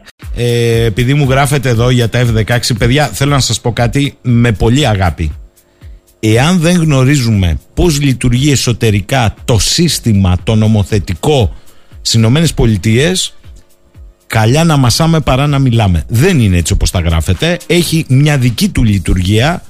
Προφανώς και κανείς δεν χαίρεται με την εξέλιξη ότι μείναν εκτός. Ακούσατε, άλλες 900 μείναν εκτός. Ε, οι δύο τροπολογίες Μενέντες. Αλλά δεν είναι αυτό το, το τέλος διότι υπάρχει, έχουν περάσει από τη Βουλή την Αμερικανική. Θα συνεδριάσει μεικτή θα δούμε εκεί τι θα γίνει. Και πάντα υπάρχει διατηρεί το δικαίωμα του βέτο σε αμυντικές εξοπλιστικές δαπάνες ως πρόεδρος της αρμόδιας επιτροπής κατά συνέπεια μην τα φέρουμε στα δικά μας μέτρα. Επίσης, στο φίλο τον Αλέξανδρο, με πολύ αγάπη του λέω ότι πράγματι υπήρχε συμφωνία μεταξύ Ελλάδας και Λιβύης, όντως έχει ακουστεί στις αντιθέσεις πριν 6 χρόνια, ε, επί Καντάφη, για την αλλιευτική ζώνη με ανοιχτό τον κόλπο της Σύρτης, όμως μετά την πτώση Καντάφη, ε, οι προσπάθειες που γίναν των ελληνικών κυβερνήσεων με τις αντίστοιχες μεταβατικές της Λιβύης ε, κατέτειναν σε αδιέξοδο πάντα διότι είχε αλλάξει το αφήγημα. Θα γίνει η μέτρηση για την οριοθέτηση με κλειστό τον κόλπο ε, της Σύρτης. Αυτό άλλωστε και πιο πίσω λίγο το βρήκε μπροστά του Ανδρέας Παπανδρέου. Αυτή ήταν η βασική αιτία τριβής. Διαφορετικά θα είχαμε συμφωνήσει στα πάντα. Γιατί κλειστός κόλπος Σύρτης σημαίνει πολλά σε σχέση με τη Γάβδο. 11 και 11 πρώτα λεπτά. Μου λέει ο φίλος ο Αναστάσης, καλημέρα Αναστάση. Τι ζούμε; Είναι απίστευτο. Πράγματα που τα θεωρούσαμε ότι δεν πρόκειται να συμβούν ποτέ, συμβαίνουν σε όλα τα πεδία. Εδώ έφτασε ο Σόιμπλε να δίνει και συμβουλές για το δύσκολο χειμώνα λέγοντας στους συμπολίτες του να βάλουν και ένα δεύτερο πουλόβερ και να πάψουν να είναι σπάταλοι, τεμπέλιδες και μίζεροι. Ποιος το περίμενε; Ε, η εκδίκηση είναι ένα πιάτο που τρώγεται κρύο. Αν το λουστούνε τώρα. Ε, τον άλλοτε ηγέτη της οικονομίας ή της Γερμανίας της Ευρώπης που κουνούσε τη δαχτύλα στους Έλληνες. Αν τον λουστούνε δεν πειράζει. Ο Αναστάσης συνεχίζει όμως. Άλλο κουφό κι αυτό. Η Γκρέτα που μας είχε ζαλίσει με τα πράσινα και τις διαμαρτυρίες τώρα θέλει πυρηνικά. Και ακόμη χειρότερα πεθαίνει κόσμος και κοσμάκι στην αναπτυγμένη Δύση από την πείνα. Βάλτε και τα ενεργειακά που έχουμε λαλήσει. Δεν ξέρουμε να πάμε να γεμίσουμε το μπετόνι με πετρέλαιο να ανοίξουμε την κάνουλα με το φυσικό αέριο. Να ρίξουμε λιγνίτη. Α ξέχασα λέει η Γκρέτα θέλει πυρηνικά όχι λιγνίτη. Τρέλα.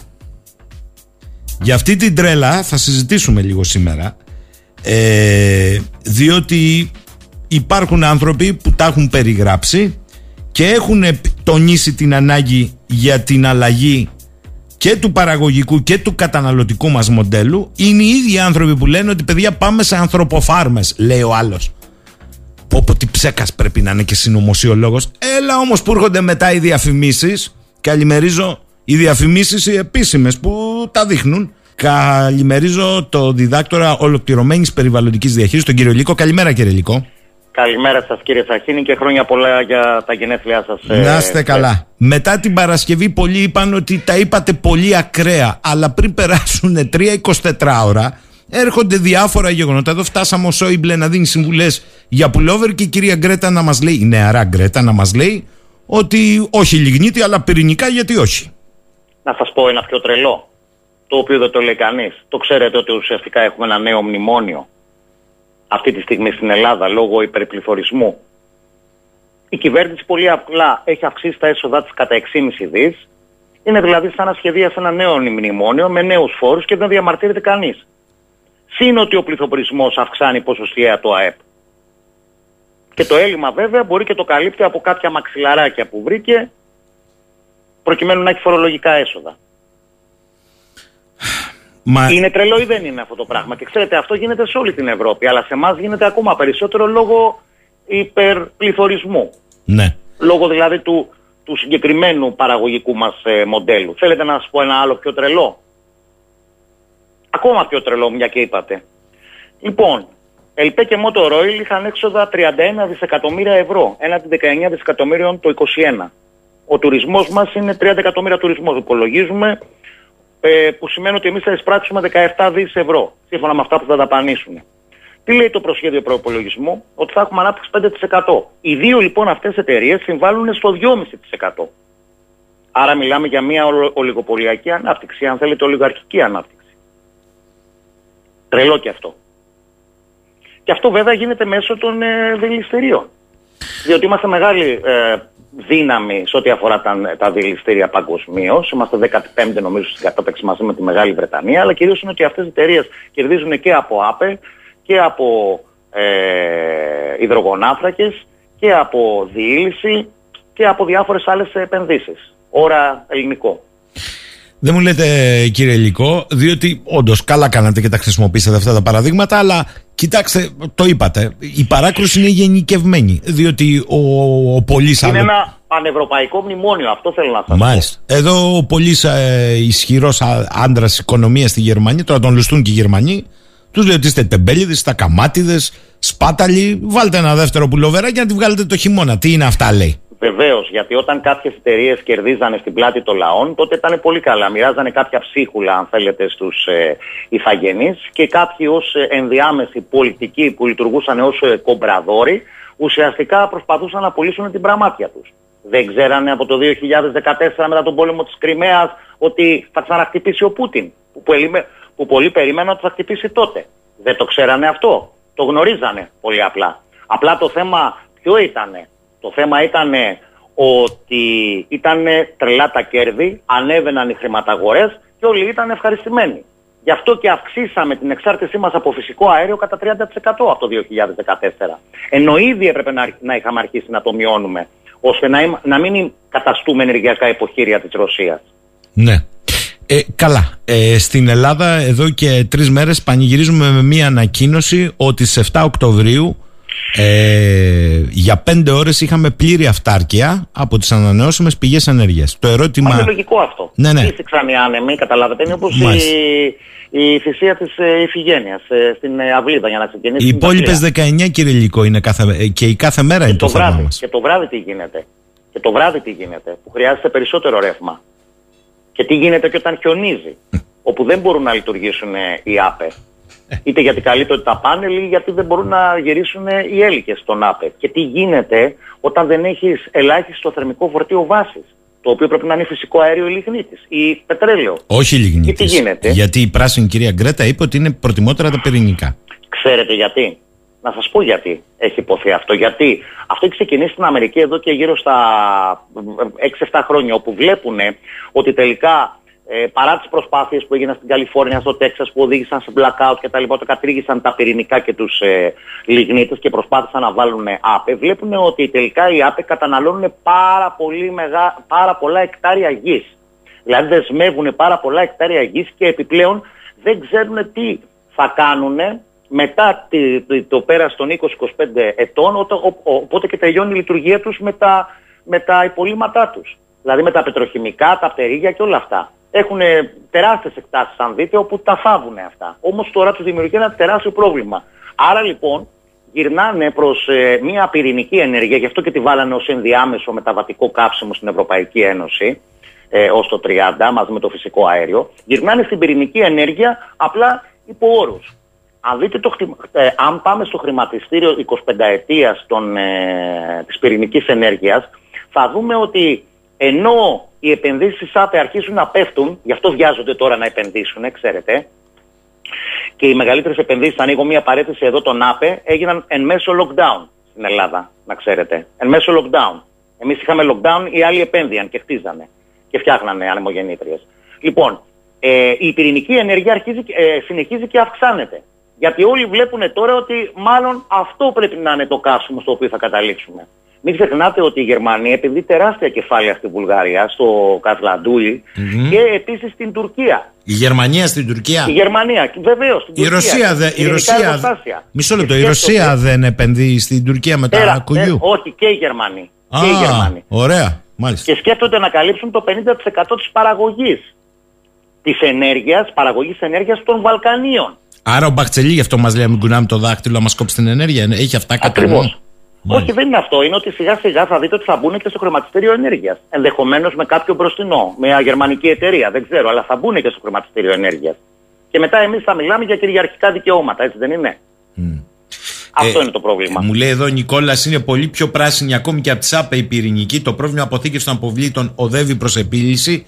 Μικροί αντιδραστήρες απόλυτα ασφαλείς και ευθυνοί έχουν ήδη δρομολογηθεί να κατασκευαστούν στην Αμερική. Νικόλα, το θέμα δεν είναι αυτό. Το θέμα είναι ότι η Γκρέτα πήγαινε για Νόμπελ ως η απόλυτη πράσινη. Και όταν τη ρωτάγανε πριν μερικά χρόνια, απέφευγε την κουβέντα. Μιλούσε μόνο θεματικά για τους λιγνίτες, το φυσικό αέριο και το πετρέλαιο. Για τα πυρηνικά δεν έλεγε βεβαίως. Εμφανίστηκε μετά την εξαφάνιση ένα χρόνο. Αυτό σχολιάζουμε. Ξέρετε ποιο είναι το πρόβλημα; Το πρόβλημα είναι ότι α, από τη δεκαετία του 70, οπότε είχαμε ξανά υπερπληθωρισμό, στάσιμο πληθωρισμό κτλ. 73 και 79. Ε, το πρόβλημα, όπως ε, θυμάστε, λύθηκε σε 10 χρόνια από, αφού τα επιτόκια έφτασαν στο 81%. Τι έκαναν τότε όμως, ε, ε, έβγαλαν στην αγορά καινούργια προϊόντα. Οπότε να αυξήσουν την ε, προσφορά. Τα καινούργια προϊόντα αυτά ήταν τότε το ίντερνετ ε, και οι υπολογιστές. Οπότε στρέψανε την οικονομία προς τα εκεί. Τώρα προσπαθούν να δημιουργήσουν καινούργια προϊόντα όπως είναι η ρομποτική, το ίντερνετ of things, ε, οι αλγόριθμοι, τα μοντέλα. Μιλάμε όλοι για μοντέλα. Το γνωρίζετε πολύ καλά και το έχετε αναφέρει στις εκπομπές σας. Μοντέλα. Και φυσικά artificial intelligence, τεχνητή νοημοσύνη, όπου αυτά θα είναι τα καινούργια προϊόντα. Αλλά πώς θα στρέψουν τον κόσμο σε αυτά τα καινούργια προϊόντα, πρέπει να δημιουργήσουν μια ζήτηση. Και στην αρχή πρέπει να είναι φτηνά. Αυτό θα το στρέψουν μέσω του χρηματιστηρίου των ρήπων. Μέσω κλιματικής αλλαγής. Δηλαδή, τι έρχονται τώρα να πούνε, ότι ξέρετε κάτι, τα θερμοκήπια, όπως έχετε στην Κρήτη πάρα πολλά, εκλείουν πάρα πολύ μεθάνιο και οξύδια του αζότου και πολύ διοξίδιο του άνθρακα.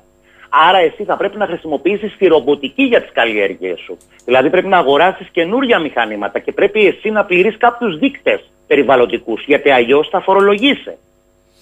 Ανεβαίνει εκείνη την ώρα το χρηματιστήριο ενέργειας. Γιατί βάζουμε και την αγρα- αγροτική παραγωγή μέσα. Τι ωραία που τα Χωρίς- λέτε.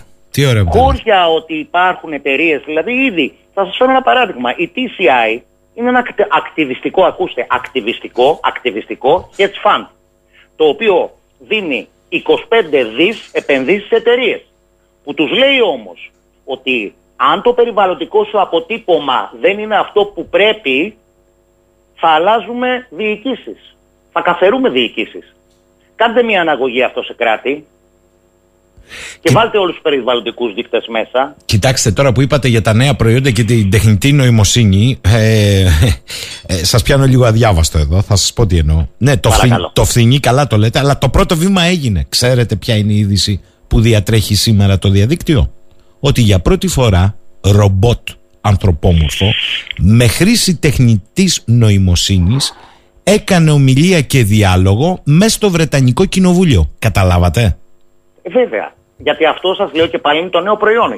Κανείς δεν μιλάει όμω κανείς δεν μιλάει όμως εδώ για τι θα γίνει με τα εργασιακά δικαιώματα, πόσο ακόμα θα φτηνίνει η εργασία και ποιοι άνθρωποι θα δουλεύουν.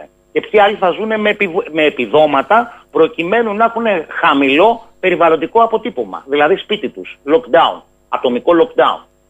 Και δείτε μετά αυτό, κάντε επίσης μια καινούργια αναγωγή, ε, αν αναφερθούμε ας πούμε στον Υπουργό Οικονομικών, τον Μπρούνο Λεμέρ της Γαλλίας, τι είπε, ότι η Ευρωπαϊκή Ένωση πρέπει να αναπτύξει κοινέ προδιαγραφές και ειδικούς περιβαλλοντικούς δείκτες για κράτη και εταιρείες με στόχο την προσαρμογή τους.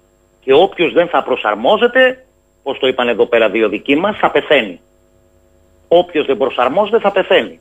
Εσείς δηλαδή θα πηγαίνετε στο σούπερ μάρκετ και μέσω των καρτών, γιατί πλέον δεν θα κυκλοφορεί όπως καταλαβαίνετε χρήμα, μέσω της κάρτας θα βλέπουν ότι αγοράσατε για παράδειγμα ζαμπόν από γαλοπούλα. Ή αγοράσατε κρέας. Α, κρέας. Περιβαλλοντικό αποτύπωμα τάδε. Συνεπώς θα φορολογήσετε. Προκειμένου να στραφείτε σε άλλου είδους τρόφιμα. Μαζικής παραγωγής βιομηχανοποιημένα. Άλλωστε, κοιτάξτε να δείτε, η Κρήτη το ξέρετε ότι σε ό,τι αφορά το κρέας θα έχει διατροφικό έλλειμμα. Σφάζεται το 1 τρίτο των κοπαδιών για να διατηρήσουν τα άλλα 2 τρίτα. Αυτό ως πού θα πάει; Όλα αυτά λοιπόν συνδέστε τα μαζί, βάλτε και το φυσικό αέριο στη μέση που είναι υποτι... που, όπως είπαμε η θερμική μονάδα βάσης που συντηρεί τις ΑΠΕ και θα βγάλετε την εξίσωση. Γιατί πάνω απ' όλα, πάνω και από το χρηματιστήριο ενέργειας είναι το χρηματιστήριο του άνθρακα. Το χρηματιστήριο του άνθρακα από το 19 που ενεργοποιείται το χρηματιστήριο του άνθρακα σε εμάς, βλέπουμε να, εκτιμά, να εκτινάσονται οι τιμές κατά 80% του φυσικού αερίου. Πολύ πριν τον πόλεμο. Ξεκινάνε από το χρηματιστήριο ενέργειας όλα αυτά. Και φυσικά μετά τον πόλεμο καταλαβαίνετε τι έχει γίνει. Το πρόβλημα βέβαια αυτή τη στιγμή είναι ότι ο πόλεμος αυτός έχει χαλάσει τα σχέδια κάποιων. Τι εννοείτε; Εννοώ ότι δεν μπορεί αυτό το μοντέλο να επεκταθεί παντού. Καταλαβαίνετε, δεν μπορεί να επεκταθεί παντού και από τη στιγμή που έχουμε διαχωρισμό σε ανατολικό ημισφαίριο και δυτικό ημισφαίριο υπάρχει πρόβλημα με τις ε, επενδυτικές εταιρείες. Πού θα πουλήσουν τα ομόλογά τους; Σε έναν κόσμο ο οποίος αποτελείται από 3,5 δις καταναλωτές, μιλάω για το ανατολικό ημισφαίριο, το οποίο δεν θα τους ακολουθεί. Εκεί υπάρχει ένα πρόβλημα, έχει μπλοκάρει. Αυτό είναι το θέμα. Και τη στιγμή που βλέπουμε ότι Βραζιλία, Αφρική ακολουθούν. Τώρα, πριν πάμε στο αν υπάρχει ένα άλλο παραγωγικό μοντέλο που θα μπορούσε και η χώρα σιγά σιγά να το ακολουθήσει, θέλω να σας ρωτήσω τι είναι αυτές οι ανθρωποφάρμες; Το ε, πετάξατε την Παρασκευή έτσι ακροθυγός, συνεννοηθήκαμε όμως να πούμε δύο κουβέντες παραπάνω σήμερα. Τι είναι αυτό; Κοιτάξτε, οι ανθρωποφάρμες θα είναι άνθρωποι οι οποίοι θα ζουν μέσα σε αστικά περιβάλλοντα, σε συγκεκριμένες, ε, σε συγκεκριμένες ε, κατοικίες συγκεκριμένων τετραγωνικών, θα τρέφονται από μια συγκεκριμένη τροφή, τροφή για όλους, το οποίο προφανώς θα είναι και συνθετικά τρόφιμα, θα αμείβονται με επιδόματα και ουσιαστικά θα είναι τα φτηνά εργατικά χέρια για την ε, ανάπτυξη των περισσότερων κοινωνιών. Δείτε τι γίνεται αυτή τη στιγμή σε τριτοκοσμικές αγορές ε, τουρισμού. Όπου οι ντόπιοι ουσιαστικά δουλεύουν βράδυ με βράδυ, ζουν σε φαβέλες και ε, κάνουν μπάνιο όταν φεύγουν από τα ξενοδοχεία για να μην καταναλώνουν ενέργεια. Προς τα εκεί οδηγούμαστε και φυσικά για να μην αρρωσταίνουν έχουμε και μαζικούς εμβολιασμούς. Ναι. Αυτό είναι, έρχεται από το μέλλον, το καταλαβαίνω. Είναι λίγο Mad Max. Ναι, ναι, ναι, αυτό ήθελα να σας πω. Λίγο ακραίο μου φαίνεται αυτό. Όχι, δεν είναι καθόλου ακραίο γιατί το βλέπουμε αυτό. Άλλωστε πήραμε μια, προ, μια πρώτη πρόγευση, μια πρόγευση αν θέλετε, με τα lockdown. Τι γινόταν με τα lockdown; Δεν μπορούσες εσύ να βγεις έξω, ακόμα και σε ελεύθερο χώρο. Ε, έπρεπε να δηλώνεις πού πας, πότε θα έρθεις, για πόση ώρα μάλλον. Και έπρεπε ουσιαστικά για να ασκήσεις διάφορες δραστηριότητες σου ε, να έχεις ε, εμβολιαστεί. Και σας μιλάω εγώ ως εμβολιασμένος. Αλλά εγώ το έκανα, εγώ το έκανα για άλλους λόγους. Δεν μπήκα όμως στη λογική της τρέλας αυτής, όπου ο, ο εγγονός να φοβάται τον ε, παππού μήπως τον κολλήσει και πεθάνει. Αυτό είναι το ένα κομμάτι. Το δεύτερο κομμάτι, δείτε που πάνε, που πάνε τα εργασιακά. Υπάρχουν αυτή τη στιγμή στην Ελλάδα εργασιακά δικαιώματα. Υπάρχουν συλλογικές συμβάσεις. Βγαίνει ο καθένας μέσα στο γραφείο και λέει: Έλα εδώ, εσύ τι θα υπογράφεις, όχι, έξω. Επόμενος. Δεν υπάρχουν αυτή τη στιγμή. Άρα πάμε προσφαβελοποίηση που ουσιαστικά είναι αυτή η ανθρωποφάρμα για την οποία σας ε, μίλησα στο χρόνο που είχα. Αυτό είναι, το, αυτό είναι το σημαντικότερο και κυρίως, προσέξτε, δεν θα μιλάμε για πολίτες. Εδώ κύριε Σαχίνη στην Ελλάδα χρειαζόμαστε μια νέα μεταπολίτευση. Μια νέα μεταπολίτευση που να ορίσει εθνική κυριαρχία και πάλι και δικαιώματα. Εδώ, ενώ σήμερα μιλάμε για επικόους.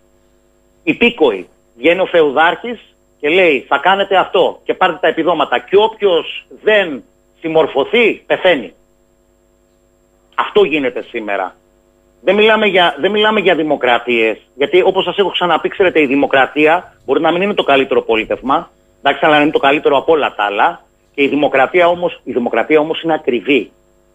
Είναι ακριβή, ώστε να υπάρχουν αυτοί οι ελεκτικοί μηχανισμοί και κυρίως το κράτος το οποίο να παρεμβαίνει ανάμεσα στην πάλη των τάξεων προκειμένου να διευθετεί διάφορα ζητήματα που αναδύονται. Εδώ βλέπουμε ουσιαστικά ότι το κράτος πάει χέρι-χέρι μαζί με κάποιους ολιγάρχες. Τώρα, πάμε στο... Σύνταγμα, να συμπληρώσω και το Ναι, ναι, ναι. με ένα νέο σύνταγμα για τους αρχόμενους. Όχι σύνταγμα για τους άρχοντες. Ε, κύριε Λίκο, πάμε στο διατάφτα.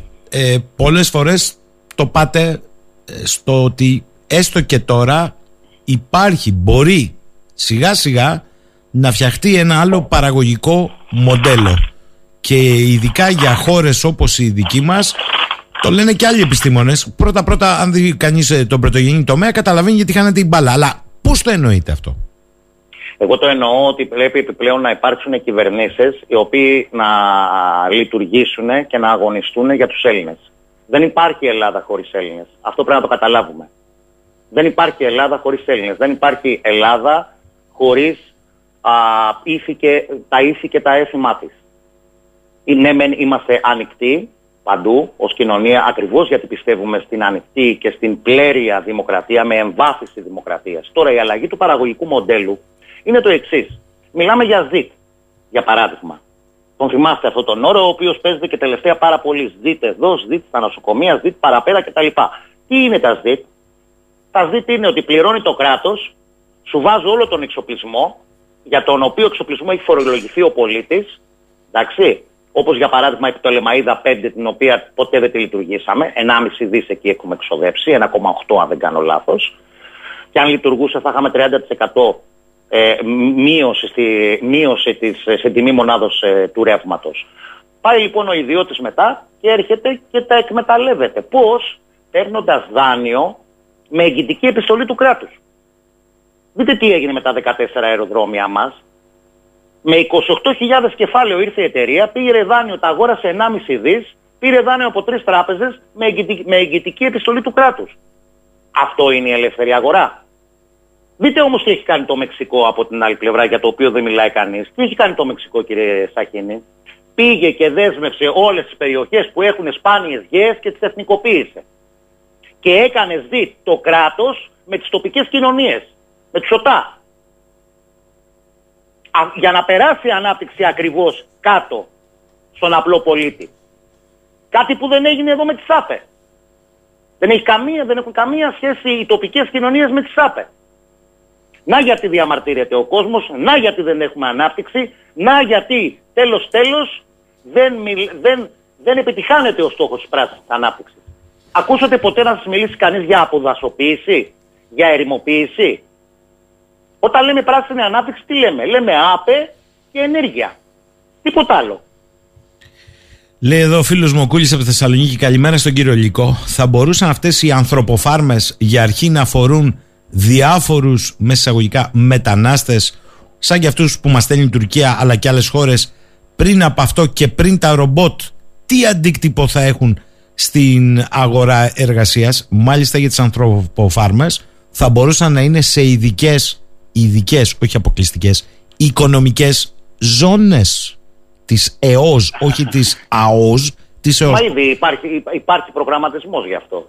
Και είχε γίνει μεγάλος ε, ντόρος ε, και στην Ευρωπαϊκή Ένωση. Ειδικές οικονομικές ζώνες όπου να ζουν μέσα και καλά οι μετανάστες που να είναι ε, συγκεντρωμένοι σε ένα συγκεκριμένο σημείο, σε, ένα, σε μια συγκεκριμένη περιοχή, όπως γίνεται και σήμερα άλλωστε κύριε Στακίνη. Όπως γίνεται και σήμερα. Χωρίς να έχουν ένα νοσοκομείο δίπλα τους, χωρίς να έχουν ένα νοσοκομείο και απλά να στηβάζονται ανθρώπινες ψυχές. Και να τους, χρειάζο, και να τους έχουμε όποτε θέλουμε εμείς, προκειμένου να δουλεύουν. Θα σας πω και κάτι άλλο όμως.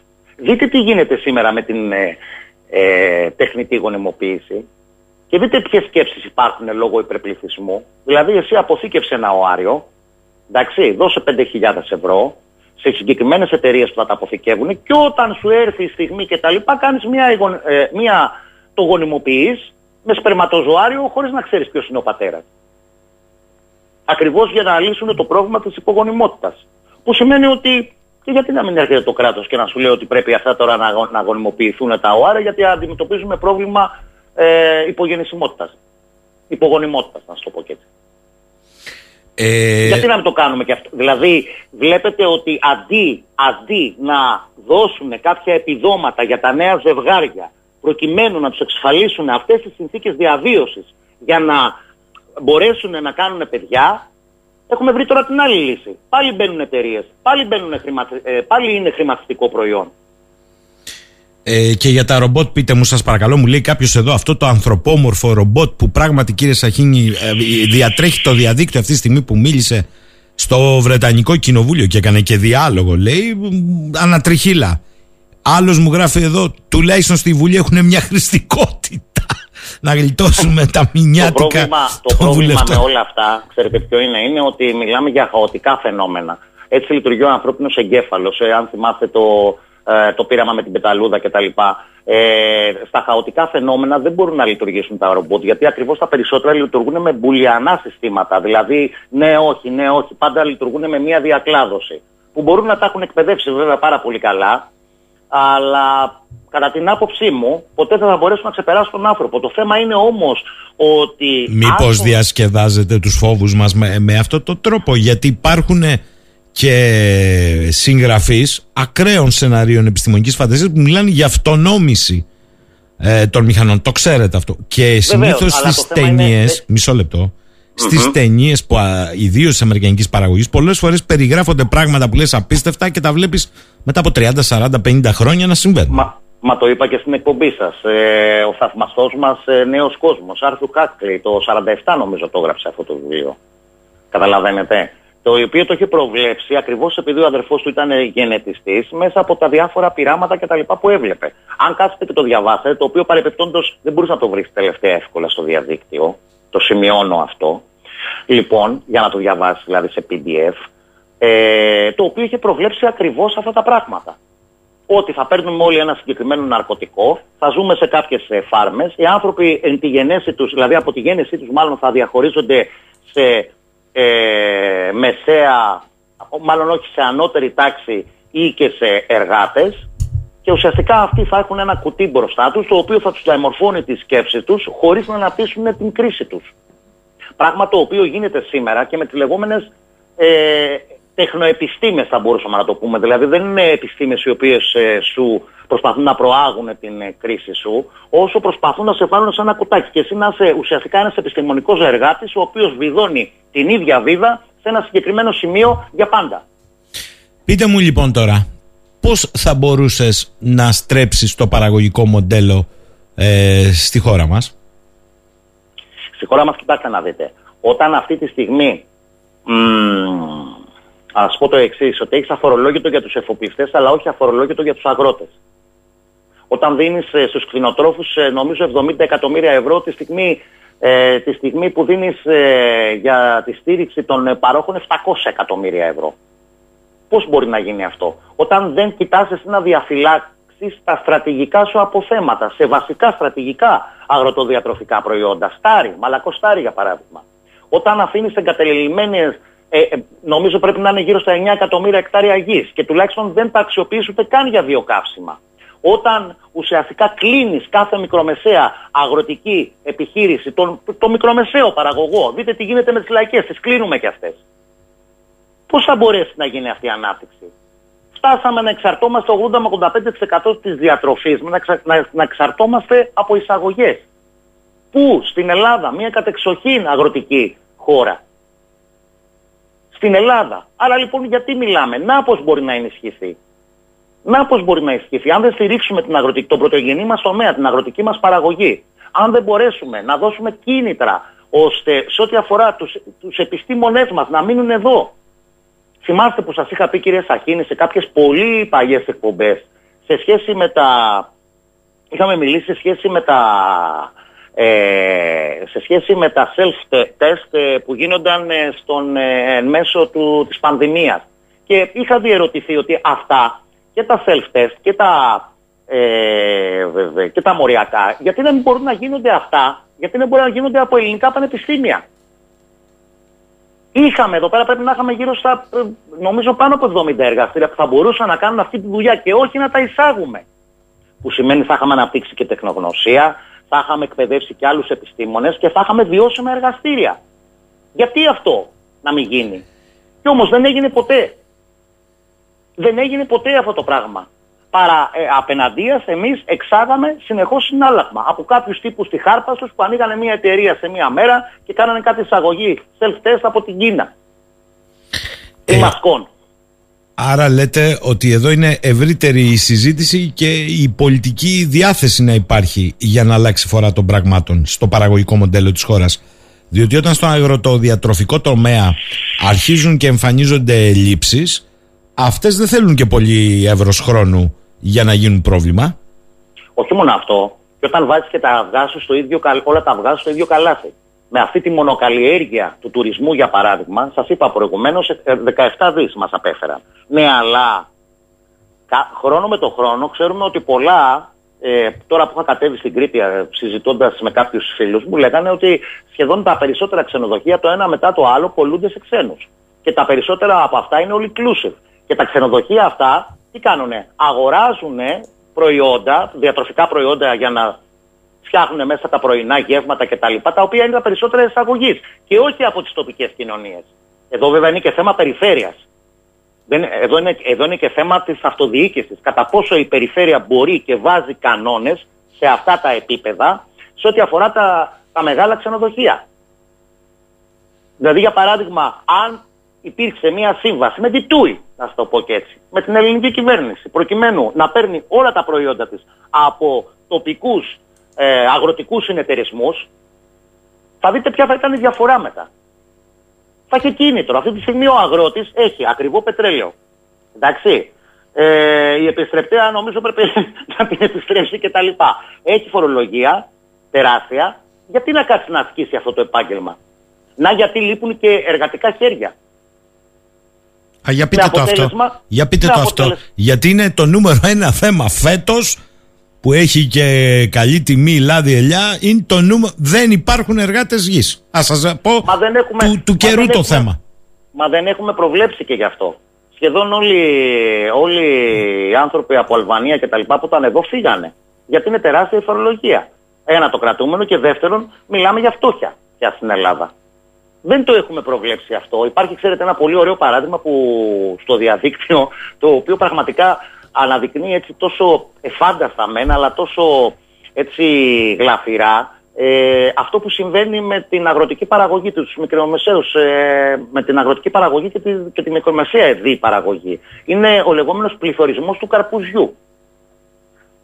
Δηλαδή... Το οποίο ουσιαστικά σε αυτό συμβάλλει ότι ακριβένουν τα λοιπάσματα, δεν έχεις εργατικά χέρια και μία σειρά από βασικές, ε, βασικές παραμέτρους που τους χρειαζόσουν προκειμένου να έχεις ε, μεγάλη παραγωγή και με αποτέλεσμα είναι το καρπούζι να έχει διπλασιαστεί. Όχι όχι διπλασιαστεί, νομίζω παραπάνω τριπλασιάστηκε η τιμή του, να σας πω την αλήθεια. Τα εργατικά χέρια, να σας πω και κάτι άλλο κύριε Σαχίνη, όταν εσύ δεν, έχεις, ε, δεν το έχεις προβλέψει αυτό το πράγμα, παρά το αφήνεις στην τύχη του, ποντάροντας μόνος στον τουρισμό, όπου ο καθένας επιχειρηματίας κάνει ό,τι θέλει, εκμεταλλευόμενος όμως τι, εκμεταλλευόμενος παραλίες, οι οποίες είναι δημόσιες εκμεταλλευόμενος, αν θέλετε, οδικά δίκτυα τα οποία είναι δημόσια. Τώρα μιλάμε για τον ε, ΒΟΑΚ, βόρειος ο οδικός άξονας ε, Κρήτης. της ε, Κρήτης. Ποιος θα τον πληρώσει αυτό, το ελληνικό κράτος. Ποιος θα τον εκμεταλλευτεί, κυρίως λεωφορεία για, απο, ε, για επενδυτές ε, μεγάλων τουριστικών μονάδων οι οποίοι θα βγάζουν από εκεί. Αυτοί τι δίνουν όμως για αυτό το πράγμα που εκμεταλλεύονται πέρα από την αγορά του συγκεκριμένου χώρου τον οποίο τον αγοράζουν και μπυρ παρά. Τι δίνουνε, τίποτα. Τίποτα κυρία Σάχινη. Και το ίδιο συμβαίνει βέβαια με όλα τα δημόσια αγαθά. Σημαίνει με τα δάση μας, τα οποία καίγονται. Ξέρετε, όταν καίμε κάποια δάση, ουσιαστικά αυξάνονται οι ρήποι, αυξάνεται το διοξίδιο του άνθρακα. Εντάξει. Οπότε γίνεται πάρτι εκείνη την ώρα στο χρηματιστήριο των εκπομπών διοξιδίου του άνθρακα. Πάρτι γίνεται εκείνη την ώρα. Λέει εδώ, ναι, ναι. Λέει εδώ ο φίλος ο Νικόλας, κύριε Λίκο, ένα πακέτο ζάχαρη για τον καφέ είδα προέλευση Γουατεμάλα και αμέσως στο μυαλό μου πήγε Αχ, σέρες, στην ελληνική βιομηχανία ζάχαρης και πόσο θα μπορούσε μαζί με ό,τι άλλο καταστρέψαμε στη χώρα μας να βοηθήσει η σημερινή κατάσταση. Ε, ε, βλέπετε, ελληνική βιομηχανία ζάχαρης. Να σας πω εγώ για λιπάσματα στη Φλόρινα. Φωσφορικά και νητρικά που θα μπορούσαμε να είμαστε αυτόνομοι. Τίποτα. Δεν υπήρχε καμία πρόβλεψη. Γιατί ξέρετε, το προηγούμενο μοντέλο ποιο ήταν. Παίρνουμε φτηνή, ε, φτηνή ενέργεια. Δεν ήταν τόσο φτηνή για μας. Για τους Γερμανούς ήταν οι οποίοι μας μεταπουλούσαν. Κάναμε τίποτα αρπαχτές ε, με τίποτα οίκε, με ανεμογεννήτριες κτλ. Ξυρίζοντας ε, και καίγοντας ε, ε, τα βουνά μας και γενικότερα το όλο παραγωγικό μοντέλο βασίστηκε στην κατανάλωση. Κατανάλωση όμως εισαγόμενων προϊόντων. Κατανάλωση εισαγόμενων προϊόντων. Και ξέρετε, κάποιος το είχε προβλέψει αυτό. Θυμάστε τότε που μπαίναμε στην. Ε, εγώ το θυμάμαι παιδάκι ήμουνα, αλλά μου είχε κάνει εντύπωση η διαφήμιση με το λαλάκι. Παφ και τάλιρο το θυμάστε; Μάλιστα, Αυτό μάλιστα. ήταν μια καμπάνια που είχε γίνει από το ίδιο το ελληνικό κράτος γιατί έβλεπε τι θα επακολουθήσει και προσπαθούσε να στηρίξει έτσι την ελληνική παραγωγή Ε, και την ελληνική μεταποίηση τότε. Κύριε Ελικό, θέλω να πω κάτι και ανεξάρτητα από τις ε, ιδεολογικές, πολιτικές και κομματικές προτιμήσεις του, του καθένα μας. Εγώ προσωπικά τη δεκαετία του 80, πιτσιρικάς ακόμη, το μόνο ε, Έλληνα πολιτικό που άκουσα αναλυτικά να μιλάει για δύο πράγματα. Τι σημαίνει η καταστροφή του πρωτογενή τομέα, γιατί αυτή ήταν η οδηγία. Και τι σημαίνει η τιμαριοποίηση στην Ελλάδα, ήταν ο Μιχάλης ο Χαραλαμπίδης. Οφείλω να το πω αυτό. Βέβαια. Έτσι. Βέβαια. Και Είχε εμπεριστατωμένα. προβλέψει μάλιστα στο 7ο συνέδριο του Πασόκ τότε. Είπα ανεξάρτητα ότι- από τα πολιτικά, ιδεολογικά και κομματικά. Μιλάμε Είχε- γιατί με ρωτάνε εδώ ποιος τα περιέγραφε. Ο Μιχάλης ο Χαραλαμπίδης τα περιέγραφε. Και δεν Είχε τον πίστευαν προβλέψει- ούτε οι δικοί τους στο χώρο του. Να το πω ολοκληρωμένο. Με συγχωρείτε. Δεν τους άρεσαν αυτά που έλεγε. και είχε προβλέψει ότι αργά ή γρήγορα και μάλιστα είχε προβλέψει και τη δεκαετία ότι θα καταντήσουμε ένα γερμανικό λάντερ. Μάλιστα, Και σωστά το μάλιστα θυμάστε. τότε, και τότε είχε, είχε γίνει το εξής, που έγινε και αργότερα βέβαια, έγιναν προσπάθειες, αλλά ποτέ δεν κατέληξαν. Δηλαδή την ε, περιφερειακή ενσωμάτωση της Ελλάδας. Δηλαδή η κάθε περιφέρεια να είναι ένα ξεχωριστό παραγωγικό μοντέλο με τα πανεπιστήμια του, τις δικές του, ε, τις δικές τους, ε, μ, τη δική του μ, παραγωγή ανάλογα με το, ε, με, το, με το τι πρώτες ύλες έχει, ανάλογα με το τι μπορεί να καλλιεργηθεί εκεί πέρα.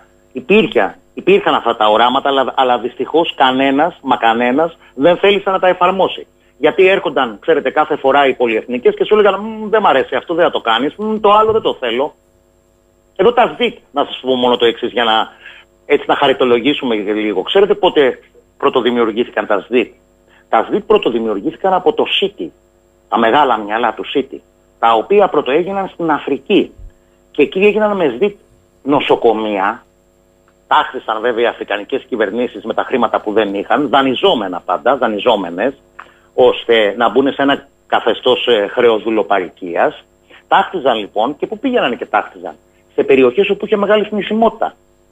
Γιατί ακριβώς εκεί ήταν η μεγάλη μπίσνα, το μεγάλο κέρδος για τον δίθεν επενδυτή. Λοιπόν, Άρα λοιπόν αυτό είναι το μοντέλο κυρία Σαχίνη το οποίο πρέπει να το δούμε κάποτε να το δούμε ότι έτσι έχουν τα πράγματα και να δούμε πώς μπορούμε να αλλάξουμε ρότα. Γιατί να σας πω και κάτι άλλο. Νομίζω ότι έχουμε φτάσει σε ένα σημείο turning point, δηλαδή καμπής, όπου είμαστε στο μη περαιτέρω. Δεν πάει άλλο. Γιατί Ε. βλέπετε τώρα με την ενέργεια, α, ε, αυτός ο πόλεμος, δεν το λέω εγώ, το λένε υπουργοί και τα λοιπά, ότι θα διαρκέσει 5 έως 10 χρόνια. 5 έως 10 χρόνια. Και το Ταμείο Ανάκαμψης μιλάει για το υδρογόνο, όποτε γίνει το υδρογόνο, που ακόμα και για την ηλεκτρόλυση του υδρογόνου χρειάζεται λευκό χρυσοκενικέλιο για άνοδο και κάθοδο, το οποίο το παίρνεις από την Κίνα. Το οποίο το παίρνεις από την Κίνα. Το 45% των στρατηγικών, των σπάνιων γεών και των στρατηγικών πρώτων υλών υπάρχει στην Κίνα. Υπάρχει στην Κίνα. Και ξέρετε πόσο λιγνίτη και είναι ετησίω οι, οι Κινέζοι που έχουν τις σπάνιες γης, οι οποίοι δεν κάνουν ΑΠΕ, απλά τις πουλάνε.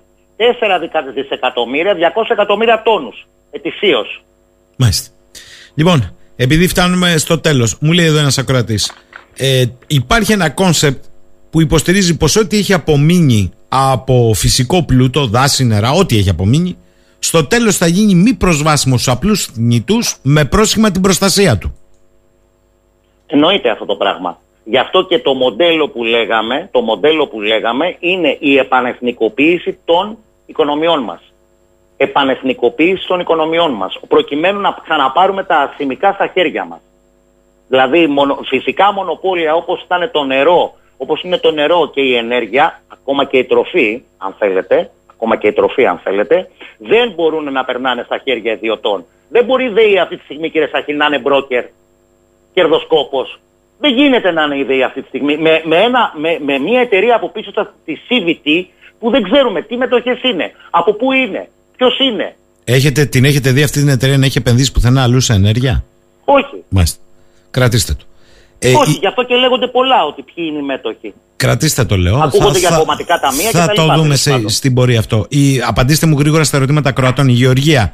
Κύριε Λίκο, μιλήσατε για την υπογονιμότητα και την τεχνητή γονιμοποίηση. Υπάρχουν όμως και αυτοί που μιλούν για υπερπληθυσμό στον πλανήτη.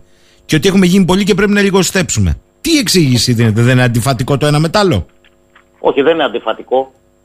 Καθόλου αντιφατικό δεν είναι. Γιατί όταν εγώ θα σου φτιάξω αυτές τις κοινωνικές συνθήκες ώστε εσύ να μην μπορείς να γεννήσεις παιδί, αναγκαστικά ο μέσο, μεσοσταθμικά θα γεννάς μισό παιδί, ας πούμε. Ούτε κανένα.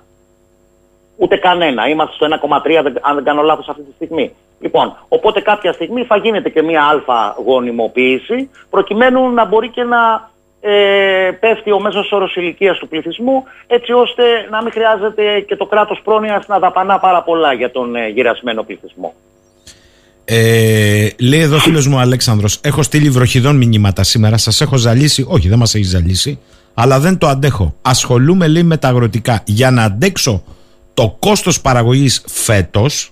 Αυτά να τα πει, να τα πει. ξεπατώσω, θα ξεπατώσω 20 στρέμματα ελιές ε, και μάλιστα αιωνόβιες για να φυτέψω υπέρπνικα νέες ελιές. Δράμα γενικά η κατάσταση. Είναι αυτό που σας είπα προηγουμένως, ότι ξεπατώνουν το 1 τρίτο των κοπαδιών σε ό,τι αφορά την κτηνοτροφία για να μπορέσουν να επιβιώσουν, το, τα, επιβιώσουν τα υπόλοιπα 2 τρίτα. Αυτό είναι και κανένας δεν μιλάει. Εδώ ακόμα κάποιοι κερδοσκόποι, το ξέρετε ότι πουλάμε ενέργεια εμείς. Μάλλον ε, ε, πουλάμε λιγνίτη. Μα το, είπα, το, νομίζω το, στην είπαμε εκπομπή και σας. την Παρασκευή το είπαμε αυτό. Το Και είπε ο δίνουμε κύριος και 15% Κολοβός. του παραγόμενου ρεύματος Στα το δίνουμε Σκόπια. στα Βαλκάνια, τα οποία Μάλιστα. το δίνουν στην κεντρική Ευρώπη επειδή μας βοήθησαν με τα μνημόνια. Λοιπόν, κύριε Λίκο, θα τα ξαναπούμε. Λέει εδώ Θεμιστοκλής, ακούστε το καλά το. Θε... Γεια σου, ρε Θεμιστοκλή. Λέει και να πω, λέει, τι έλεγε ο Κίμων Κουλούρης. Καλά κάνατε, λέει, και αναφέρατε το Χαραλαμπίδη την ώρα που τα έλεγε ο Χαραλαμπίδης αυτά. Σύντροφε, εντάξει, κατέβα τώρα. Εννοεί Ναι. πήρες πολύ χρόνο για να καταλάβουμε, έτσι. Προσπαθούσε να τον κόψει τότε. Ναι, ναι, σωστά. λοιπόν, κάποιοι τα θυμούνται αυτά. Είπα ανεξάρτητα ιδεολογίας, πολιτικής, κομματικής τοποθέτησης, πρέπει να αποδίδουμε σε ανθρώπους που έχουν 20-30 χρόνια πίσω πει μερικά πράγματα εμπεριστατωμένα. Πρέπει να τους τα αποδίδουμε. Πώς θα γίνει, Γιατί ακούω πολλές φορές, μα κανεί. Ε, πώς δεν είναι κανείς. Αλλά κανείς δεν τον άκουγε τότε. Οι καρεκλίτσες είχαν. Αυτές, Θάβονται Ε, οι φωνέ αυτές. Και κακά τα ψέματα ότι αυτή τη στιγμή η ενημέρωση γίνεται μέσω των ε, social media. Και τα social media με τους αλγόριθμους άλλους άλλους αφήνουν ε, να φαίνονται και να ακούγονται και άλλους όχι. Καταλαβαίνετε, δηλαδή τα social media έχουν υποκαταστήσει ακόμα και τη δημοκρατία μας και το δημόσιο λόγο μας. Είναι λίγο φοβερό αυτό στα πλαίσια της ανθρωποφάρμας που λέγαμε πριν. Βασίλης Λίκο, τον ευχαριστώ πολύ. Καλή σας ημέρα, κύριε Εγώ Λίκο. σας ευχαριστώ ιδιαίτερα από τους χαιρετισμούς μου στην Κρήτη.